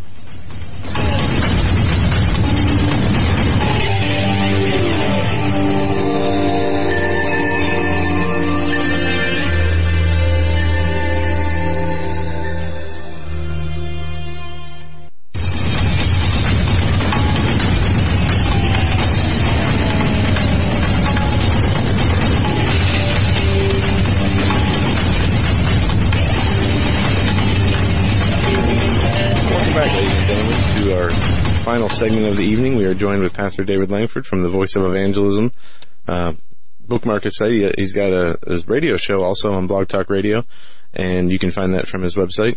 Uh, before the break, we were talking about Revelation 12, and um, the you left off with the crowns. And, and Yeah, before let- we break the, I'm sorry, Sure, Pastor. Let- yeah, just let me interrupt you. Uh, before we go to the, uh, uh, before we go back to Pastor Lankford, folks, uh, I did something kind of, kind of, well, I made a mistake. Um, when you go to our video YouTube, when you go to our YouTube channel, just give it another, oh, 45 minutes or so. The interview that, that we did with Leo Hohmann last night is, I, I had uploaded the entire show as opposed to just the video. And then today, uh, when the interview I did with John Whitehead, I uploaded that without a title, which, um, boy, that was pretty cool. So, uh, anyway, we fixed that and the other is being fixed. So thank you for your patience. Thank you in advance for your patience. I just want to make that announcement because people, I was getting emails saying, what are you doing? You know, you drinking too much there at the studio or, or what's going on? So it's just too, too much going on. Pastors, thank you for allowing me to say that. Go ahead, Pastor, and let's, uh, let's continue on. Sure. Let me. Uh, uh, we had to break those. Let's let's tie this together. Revelation 12 and 3. And there appeared another wonder in heaven, and behold, a great red dragon, that's the devil, having seven heads and ten horns and seven crowns upon his heads. The seven heads again represent seven dispensational satanic kingdoms. We named them off Egypt, Assyria, Babylon, Medo Persia, Greece, Rome. We're waiting for the seventh. Okay, ten horns, but notice these ten horns have no crowns as of yet. So there are seven crowns upon the seven heads. That represents again the seven dispensational satanic kingdoms. Now when you go to Revelation 13:1, and I stood upon the, the sand of the sea and saw a beast rise up out of the sea having seven heads, same dragon, the devil, ten horns, and upon his horns ten crowns. Now this will be the ten kings that will form out of those, out of that last seventh head, and we'll see that here in a minute in Revelation 17. Okay. Now John here in 17 and 10 said there were seven kings. Again, seven dispensational satanic kingdoms. Five are fallen. Again, Egypt, Assyria, Babylon, Medo-Persian, Greece. One is, that was Rome. And the other is not yet come. And when he cometh, he must continue a short space, which would be 42 months. That's why every Bible scripture you read in the book of Revelation does not talk about seven years. That is a misnomer. That's taken from Daniel 9, 27. He shall come confirm the covenant with many for one year. But even Daniel 7:25, Daniel uh, seven, uh, Daniel 12 and 7, and then Revelation uh, 11, 2 and 3, Revelation 12 and 6, 12 and 14, 13 and 6, all speak of 1240 da- 1260 days, 42 months or time. That's one. Times is two. Now you have three and half a times. That's three and one half years. That's why when he comes, he must continue a short space. Revelation 17 and 10. And the beast that was and is not, even he is the eighth and is of the seven and goeth at perdition. So when this seventh kingdom comes to fruition, Go back to Daniel chapter 7. The little horn will arise. That is the Antichrist that arises.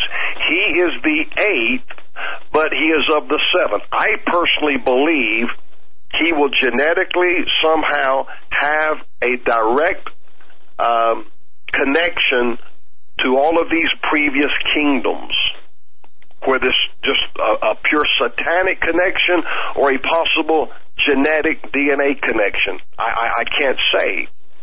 Okay, he is of the seven. That's that's why he, he somehow he, he he's involved in some of these kingdoms somehow, some way. I don't know how. And he goeth into perdition. Okay, that is Second Thessalonians two three. Let no man deceive you by any means, for that day shall not come except the coming of falling away first, and that man of sin be revealed, the son of perdition. He will go into perdition. Okay, now we're going to see the ten horns, and these are the ones that get the ten crowns and become the ten kings of Revelation thirteen and one. So Revelation 17 and 12, and the ten horns which thou sawest are ten kings. So to have be a king, you got to have a crown. Which have received no kingdom as of yet, but received power as kings one hour with the beast. Okay, then it drops down to verse 17, for God hath put it in their hearts to fulfill his will, and to agree, and to give their kingdom unto the beast, until the words of God shall be fulfilled. So, you know, you can go back to Psalms 83. There are 10 tribes. There are 10 entities addressed in there. Is it them? Is it 10 Muslim nations? You know, all of this has to be played out because some of this is still uh, not yet revealed. And, and and here's why I tell people, and and and and you have to be very careful. This is why this is a revelation. Now, in Second Thessalonians chapter two, verses three, six, and eight. I just quoted verse 3. Let no man deceive you by any means, for that day shall not come, except there come a falling away first, and that man of sin be revealed, the son of perdition. The word revealed there in the Greek means he's going to be made manifest, he's going to be disclosed. Verse 6, 2 Thessalonians 2 6. And now you know what withholdeth that he might be revealed in his time. And then the third time, verse 8, and then shall that wicked be revealed. So this is a revelation. So everybody that says so and so's the Antichrist, I've heard Obama, I've heard them all, you know, Ronald Wilson Reagan, 666. Nobody knows because it's a revelation. It's it's it's like a you know every time they do a car show or they have a statue or a bust and they have this uh, sheet over it and everybody's anxious for them to pull the sheet off so they see what the statue, the bust, or the car looks like. This is what you have spiritually. It, it's it's not disclosed yet. We we don't know who this man is, but when the sheet is taken off, when it's disclosed, that's when we're going to know. Now, what constitutes the taking off of the sheet? Matthew twenty four fifteen. When ye therefore shall see the abomination of desolation spoken of by Daniel the prophet, whosoever readeth, let him understand. Those who have understanding are going to know that this is, number one, the abomination of desolation. It'll be the manifestation of the Antichrist. And the third thing will be Satan will be kicked out of heaven, and that's called the Great Tribulation period for all of the people out there that encompass the wrath of God with the great tribulation, that is heresy, that is a mendacity, that is fict- that's fictitious, that's not real. The great tribulation is the wrath of Satan. No man can abide the day of God's wrath, Revelation 6 and 17. Nobody. See? And we know the church is not appointed unto God's wrath. First Thessalonians chapter 5 verses 9 and 10. For God hath not appointed us unto wrath, but to obtain salvation through our Lord Jesus Christ, who died for us that whether we wake or sleep, those that are asleep or in the grave, we should live together with him. So Jesus tells us, when ye therefore shall see the abomination of desolation. He says you're going to see it. Now I know my pundits will say, oh, but the church is raptured out. So we're not going to see that. Well, I'm going to prove that that's wrong. When you go back to Second Thessalonians chapter 2, verse 5, Paul said, Remember ye not that when I was yet with you, I told you these things. Remember what? When you see the Antichrist sitting in the temple, opposing all and exalting himself above all that is called God or that is worshipped, so that he as God sitteth in the temple of God, showing himself that he is God. That's verse 4, and I just quoted verse 5. Remember ye not that when I was yet with you, I told you these things. Paul is telling the church at Thessalonica, you're going to see this. Now, when you see this, you need to remember what I'm telling you because this is what's going to begin the Great Tribulation period, the manifestation of the Antichrist. And at that point in time, as I said, you go to Revelation 12, Satan will be kicked out of heaven. Revelation 12 and 12, woe to the inhabitants of the earth and of the sea, for the devil is come down into you having great wrath because he knoweth that he hath but a short time. Why a short time? It's just 42 months. You see? And, and, and, so, uh, you're, going to hear clamor, you're going to hear chatter, you're going to have chaos, you're going to have confusion, but the child of God, the believer, is we're not supposed to be in darkness, Paul said in 1 Thessalonians 5. We're supposed to understand these things. Now, I quoted uh, Revelation 12, 12, Woe to the inhabitants of the earth and of the sea, for the devil has come down unto you, having great wrath, because he knoweth that he hath but a short time. Now when you look at Revelation 12, verse 14, drop down two verses. And to the woman were given two wings of a great eagle, that she might fly into the wilderness, into her place where she is nourished for a time, and times, and half a time from the face of the serpent, that is, the devil, the old dragon, Revelation 12, and 7, 8, and 9. So God has given us the protocol and how all of this is going to transpire, how all of this is going to take place. Now, I believe, I believe I have understanding that this will take place in the fall of the year. How do I derive it that?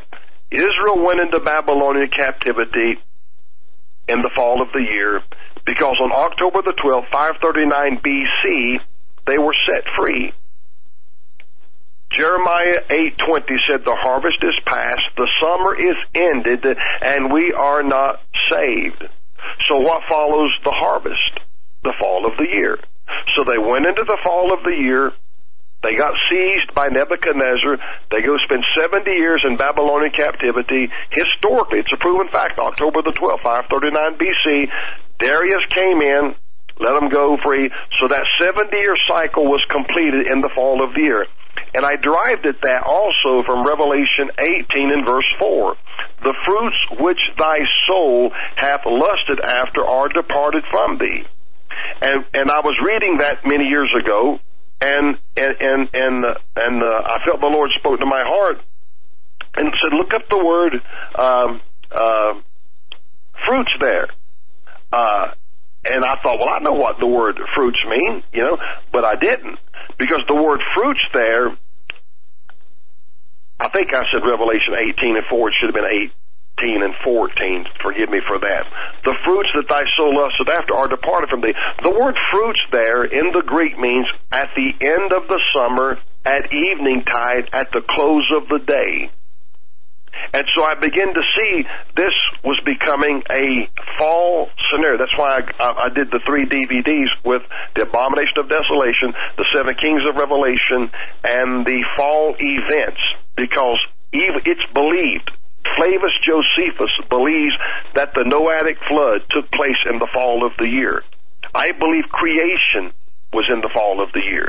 Jesus Christ was born in the fall of the year. So there are so many things that happen in the fall year. That's why I term it the fall events. And so uh, when you when you look at the Bible, you're to get understanding about these events, these times, and these things. You know, Paul said, You have no need to write to you concerning the times and the seasons. Why? Because we ought to already have understanding of the times and of the seasons. And so when we when we read the Bible and we we read the Bible correctly, and then we look at it as Daniel said. Daniel made the statement in Daniel 9 and 2. He said, I understood the number of years by the prophet Jeremiah. By reading Jeremiah's epistles, or I should say letters, whatever you want to deem them, he understood that Israel would be in this captivity for 70 years. He got the understanding from the scriptures. Uh, Jeremiah 6 4. Prepare ye war against her. Arise, let us go up at noon. Woe unto us, for the day goeth away, for the shadows of the evening are stretched out. In the fall of the year, the shadows get longer because we're getting to go into the fall equinox. And, and so these are little nuances in scriptures, and when you start putting it all together, it really begins to make a lot of sense. And of course, the Feast of Trumpets is in the fall of the year. The Lord himself shall descend from heaven with a shout, with the voice of the archangel, and with the trump of God. The Feast of Tabernacles is in the fall of the year, Revelation 21, 21 and 3, and God himself shall tabernacle with man. So, when you put all of this together, you can get a, a real synopsis. See, I believe the Great Tribulation begins in the spring of the year at the Temple Mount. Somewhere around March, April. So you add three years to that, where does it put you? Back in the fall, uh, back in the spring of the year. Now you add your half a year, half a times, six months. Where would that put you? Back in the fall of the year fulfilling Feast of Trumpets, Feast of Tabernacles. So when you when you aggregate the scriptures and you look at everything, and you have to, that's why I tell people you you got to reconcile the scriptures. The the scriptures are like an accounting book. You've got to reconcile the numbers. And when you're saying, well, this could be, this could be, okay, let's look if, if it could be that way. And like you just helped me, Doug, the next Secretary General of the United Nations will be the ninth one. So we know, according to Revelation 17, 8, 9, 10, there's only going to be an eighth. So that cannot play any significance in trying to get the numerology right from using the United Nations uh, Secretary Generals. So again, we're going to have chaos, and and the devil's a master at confusion. And this is why I love the Word of God so much because the Word of God helps me to understand, gives me peace, and keeps the chaos out of my life. See? Even when Jesus was born, there were those, according to Luke 2, they were looking for him. They knew the time had come for the Messiah to come. And of course, Simeon, the Lord told him, go now to the temple. He went straight to the temple and there was Mary and Joseph about to offer Jesus for him to be circumcised on the eighth day. And he saw the salvation of the Lord because the Lord promised him he would not die until he saw the salvation of, of Jerusalem or Israel. And so, you know, we, we have to put all of this together and we have to make it make sense. You know what I'm saying? So when people say things or do things, you have to say, well, we've got to reconcile this scripture in Daniel with this scripture in Zechariah and the scripture in Revelation. And so when you tie it all together, then it begins to make sense. And, and I'll be the first to tell you, I don't know it all, but what I do know, I feel like I understand. I understand it. It's not, you know, quote, for poor lack of words, it's not Greek to me. I understand it, but it's taken me a long time to put the pieces together. And I, and I, and that's one thing the Lord taught me. You don't ever glue it down and say, this is it. Because no man knows it all, no man understands it all, and God can change it on a on a on a I hate to use this about God, but on a whim or caprice, God can change a scenario for a different reason that we don't even understand. We, we, we, we couldn't fathom it. We couldn't understand it if we wanted to. But God, of course, His sovereignty knows why He's doing what He's doing. He knew why He allowed to happen what happened to Joseph. Joseph's brother said, or Joseph said to his brothers, you meant this for evil. God meant it for good. And so what they thought they were doing and they knew was wrong and evil all along the way this was God's plan. This was God's design. So this is why it's important to, to stay in the Word, and more than anything, you know, work on your relationship with the Lord, your prayer life, your Bible reading.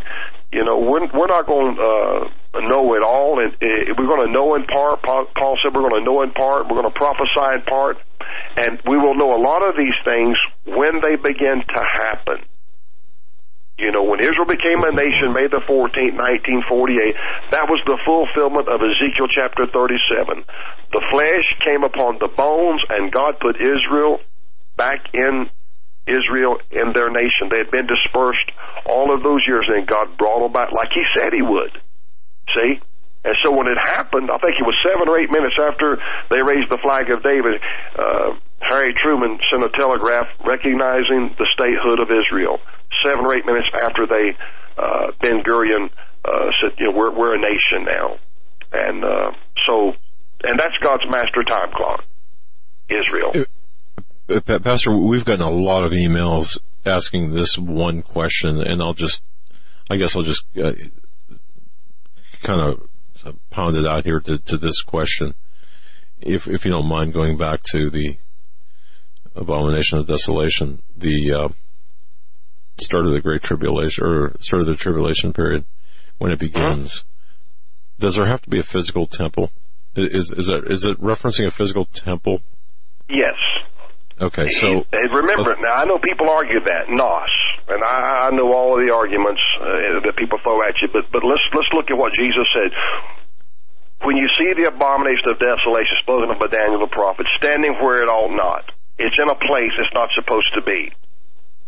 In other words, you see, after after Yitzhak Rabin was assassinated, John Paul said it, Jerusalem must become the capital of three faiths: Islam, Judaism, and Christianity the Haley girl, governor of South Carolina, wants to go. She's going to the United Nations.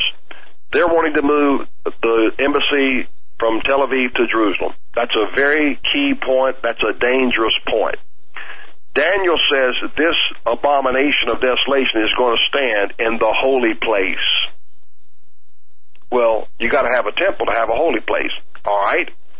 Then in Second Thessalonians two four, who opposeth and exalteth himself above all that is called God or that is worshipped, so that he as God sitteth in the temple of God, showing himself that he is God. Now, He's going to oppose everything that is called God. He's going to oppose Islam, Judaism, Christianity, Zen, uh, Shintoism. I don't care what. He's going to uh, Hindus. He's going to oppose it all because he's going to say that I am God.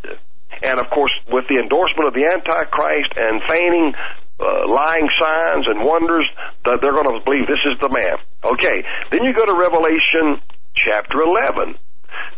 And there was given me a reed like unto a rod, and the angel stood saying, Rise, measure the temple of God, and the altar, and them that worship therein, but the court which is without the temple, leave out, measure it not, for it is given unto the Gentiles, and the holy city shall they tread underfoot 40 and two months. How do you tread over a temple that does not exist?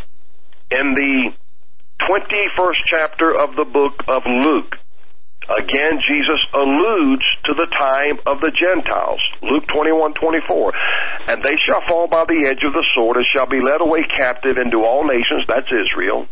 And Jerusalem shall be trodden down of the Gentiles until the times of the Gentiles be fulfilled. What did he tell uh, John in Revelation 11, 2? For it is given unto the Gentiles, and the holy city shall they tread underfoot forty and two months. So yes, I believe there must be a temple. They're, they're talking about it right now. The rabbis are saying Donald Trump's going to help them build the temple. And even Putin, they say he's going to help them build the temple. That's what they want. Now, the reason this is an abomination is because Israel knows that there's not to be any images or statues or anything like that. That's that's thou shalt have no false gods. Well, once they set that statue up, and I believe it is a statue of the Antichrist, according to Revelation, as you alluded to my book, Doug, Revelation chapter 13, verse 14, the false prophet that deceived them that dwell on the earth by the means of those miracles which he had power to do in the sight of the beast or the Antichrist, saying to them that dwell on the earth that they should make an image to the beast which had the wound by a sword and did live. And he had power to give life Uh, unto the image of the beast, that the image of the beast should both speak and cause that as many as would not worship the image of the beast should be killed. So when they set that idol, that statue in there, and this statue is going to come alive. Now, what's scary about that is, to me, is who, what religion in the world believes in apparitions more than anyone else? Catholicism. You got it. Oh boy. Now it's a party. but he, see, he, he, yeah. he's going to give. He's going to. He's going to. It's like uh, in the Greek it says he like he breathes life, and this image comes alive, and it's it's the image of the Antichrist because he commands the people to make. It's similar, nothing new under the sun. Same thing that uh, Israel told Aaron, "Make us a god." And then when Moses came down, he broke all the Ten Commandments, and the people were naked having their orgy. And you know, Aaron said, "We we just throwed all this silver, I mean gold, into the fire, and, and out walked the calf, and there there it was." You know, so that's that's that's that's there will be there will be, I believe, without a doubt, a temple, and that's what Israel wants.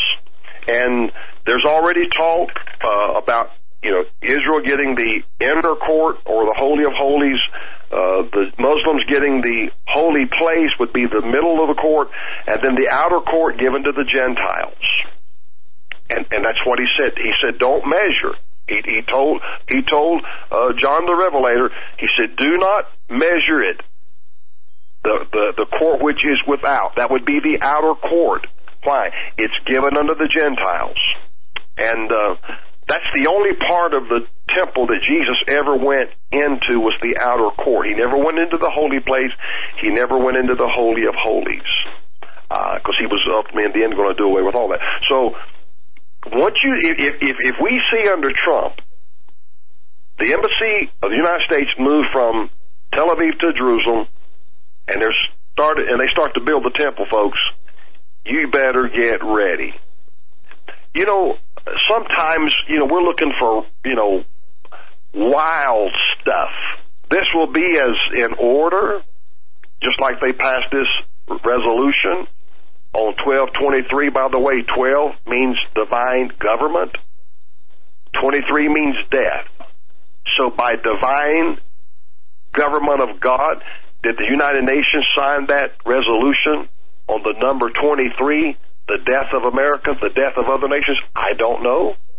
But I'm telling you all of this stuff. This is why it's great to be a Christian. We are witnessing God's Word as it is unfolding every day. You know, all these 70s that's come up lately, you know, uh, it, it's amazing. Uh, the wall will be built in troublous times in Daniel chapter 9.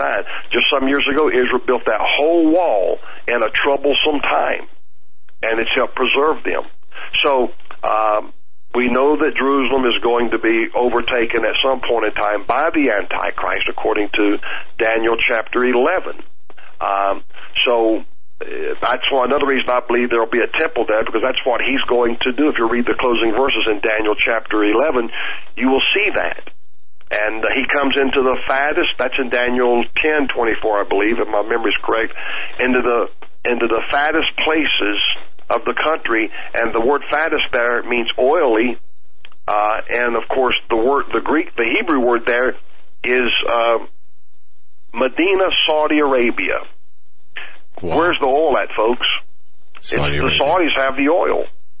He shall enter in peaceably, this is the Antichrist, upon the fattest places of the province. Look up the word province in your strong exhaustive concordance. It will say Medina, and we know what Medina is, Medina, Saudi Arabia. So the Middle East is, is Wow. the key to all of this. And Pastor, uh, this is a, a tremendous, I mean, this was just a fantastically informative hour. We're at the close of the program. Sure. And this, this is why, folks, Revelation 13 revealed from Pastor David Lankford. Um, you you really got to grab grab yourself a copy, not just one, but a, a, a bunch of them. Give give them away to your friends because um, he, Pastor Lankford gets really into uh, Revelation 13 reveal much of what we spoke about tonight. God bless you, Pastor. Thank you so much, everyone. Have a blessed night and have a blessed day tomorrow. And let's pray for Donald Trump as he goes into inauguration Friday. Amen. Thank, Thank you, sir. Thanks, Pastor. That'll do it for All us right, tonight. Bye-bye. God bless everyone. Good night, everyone.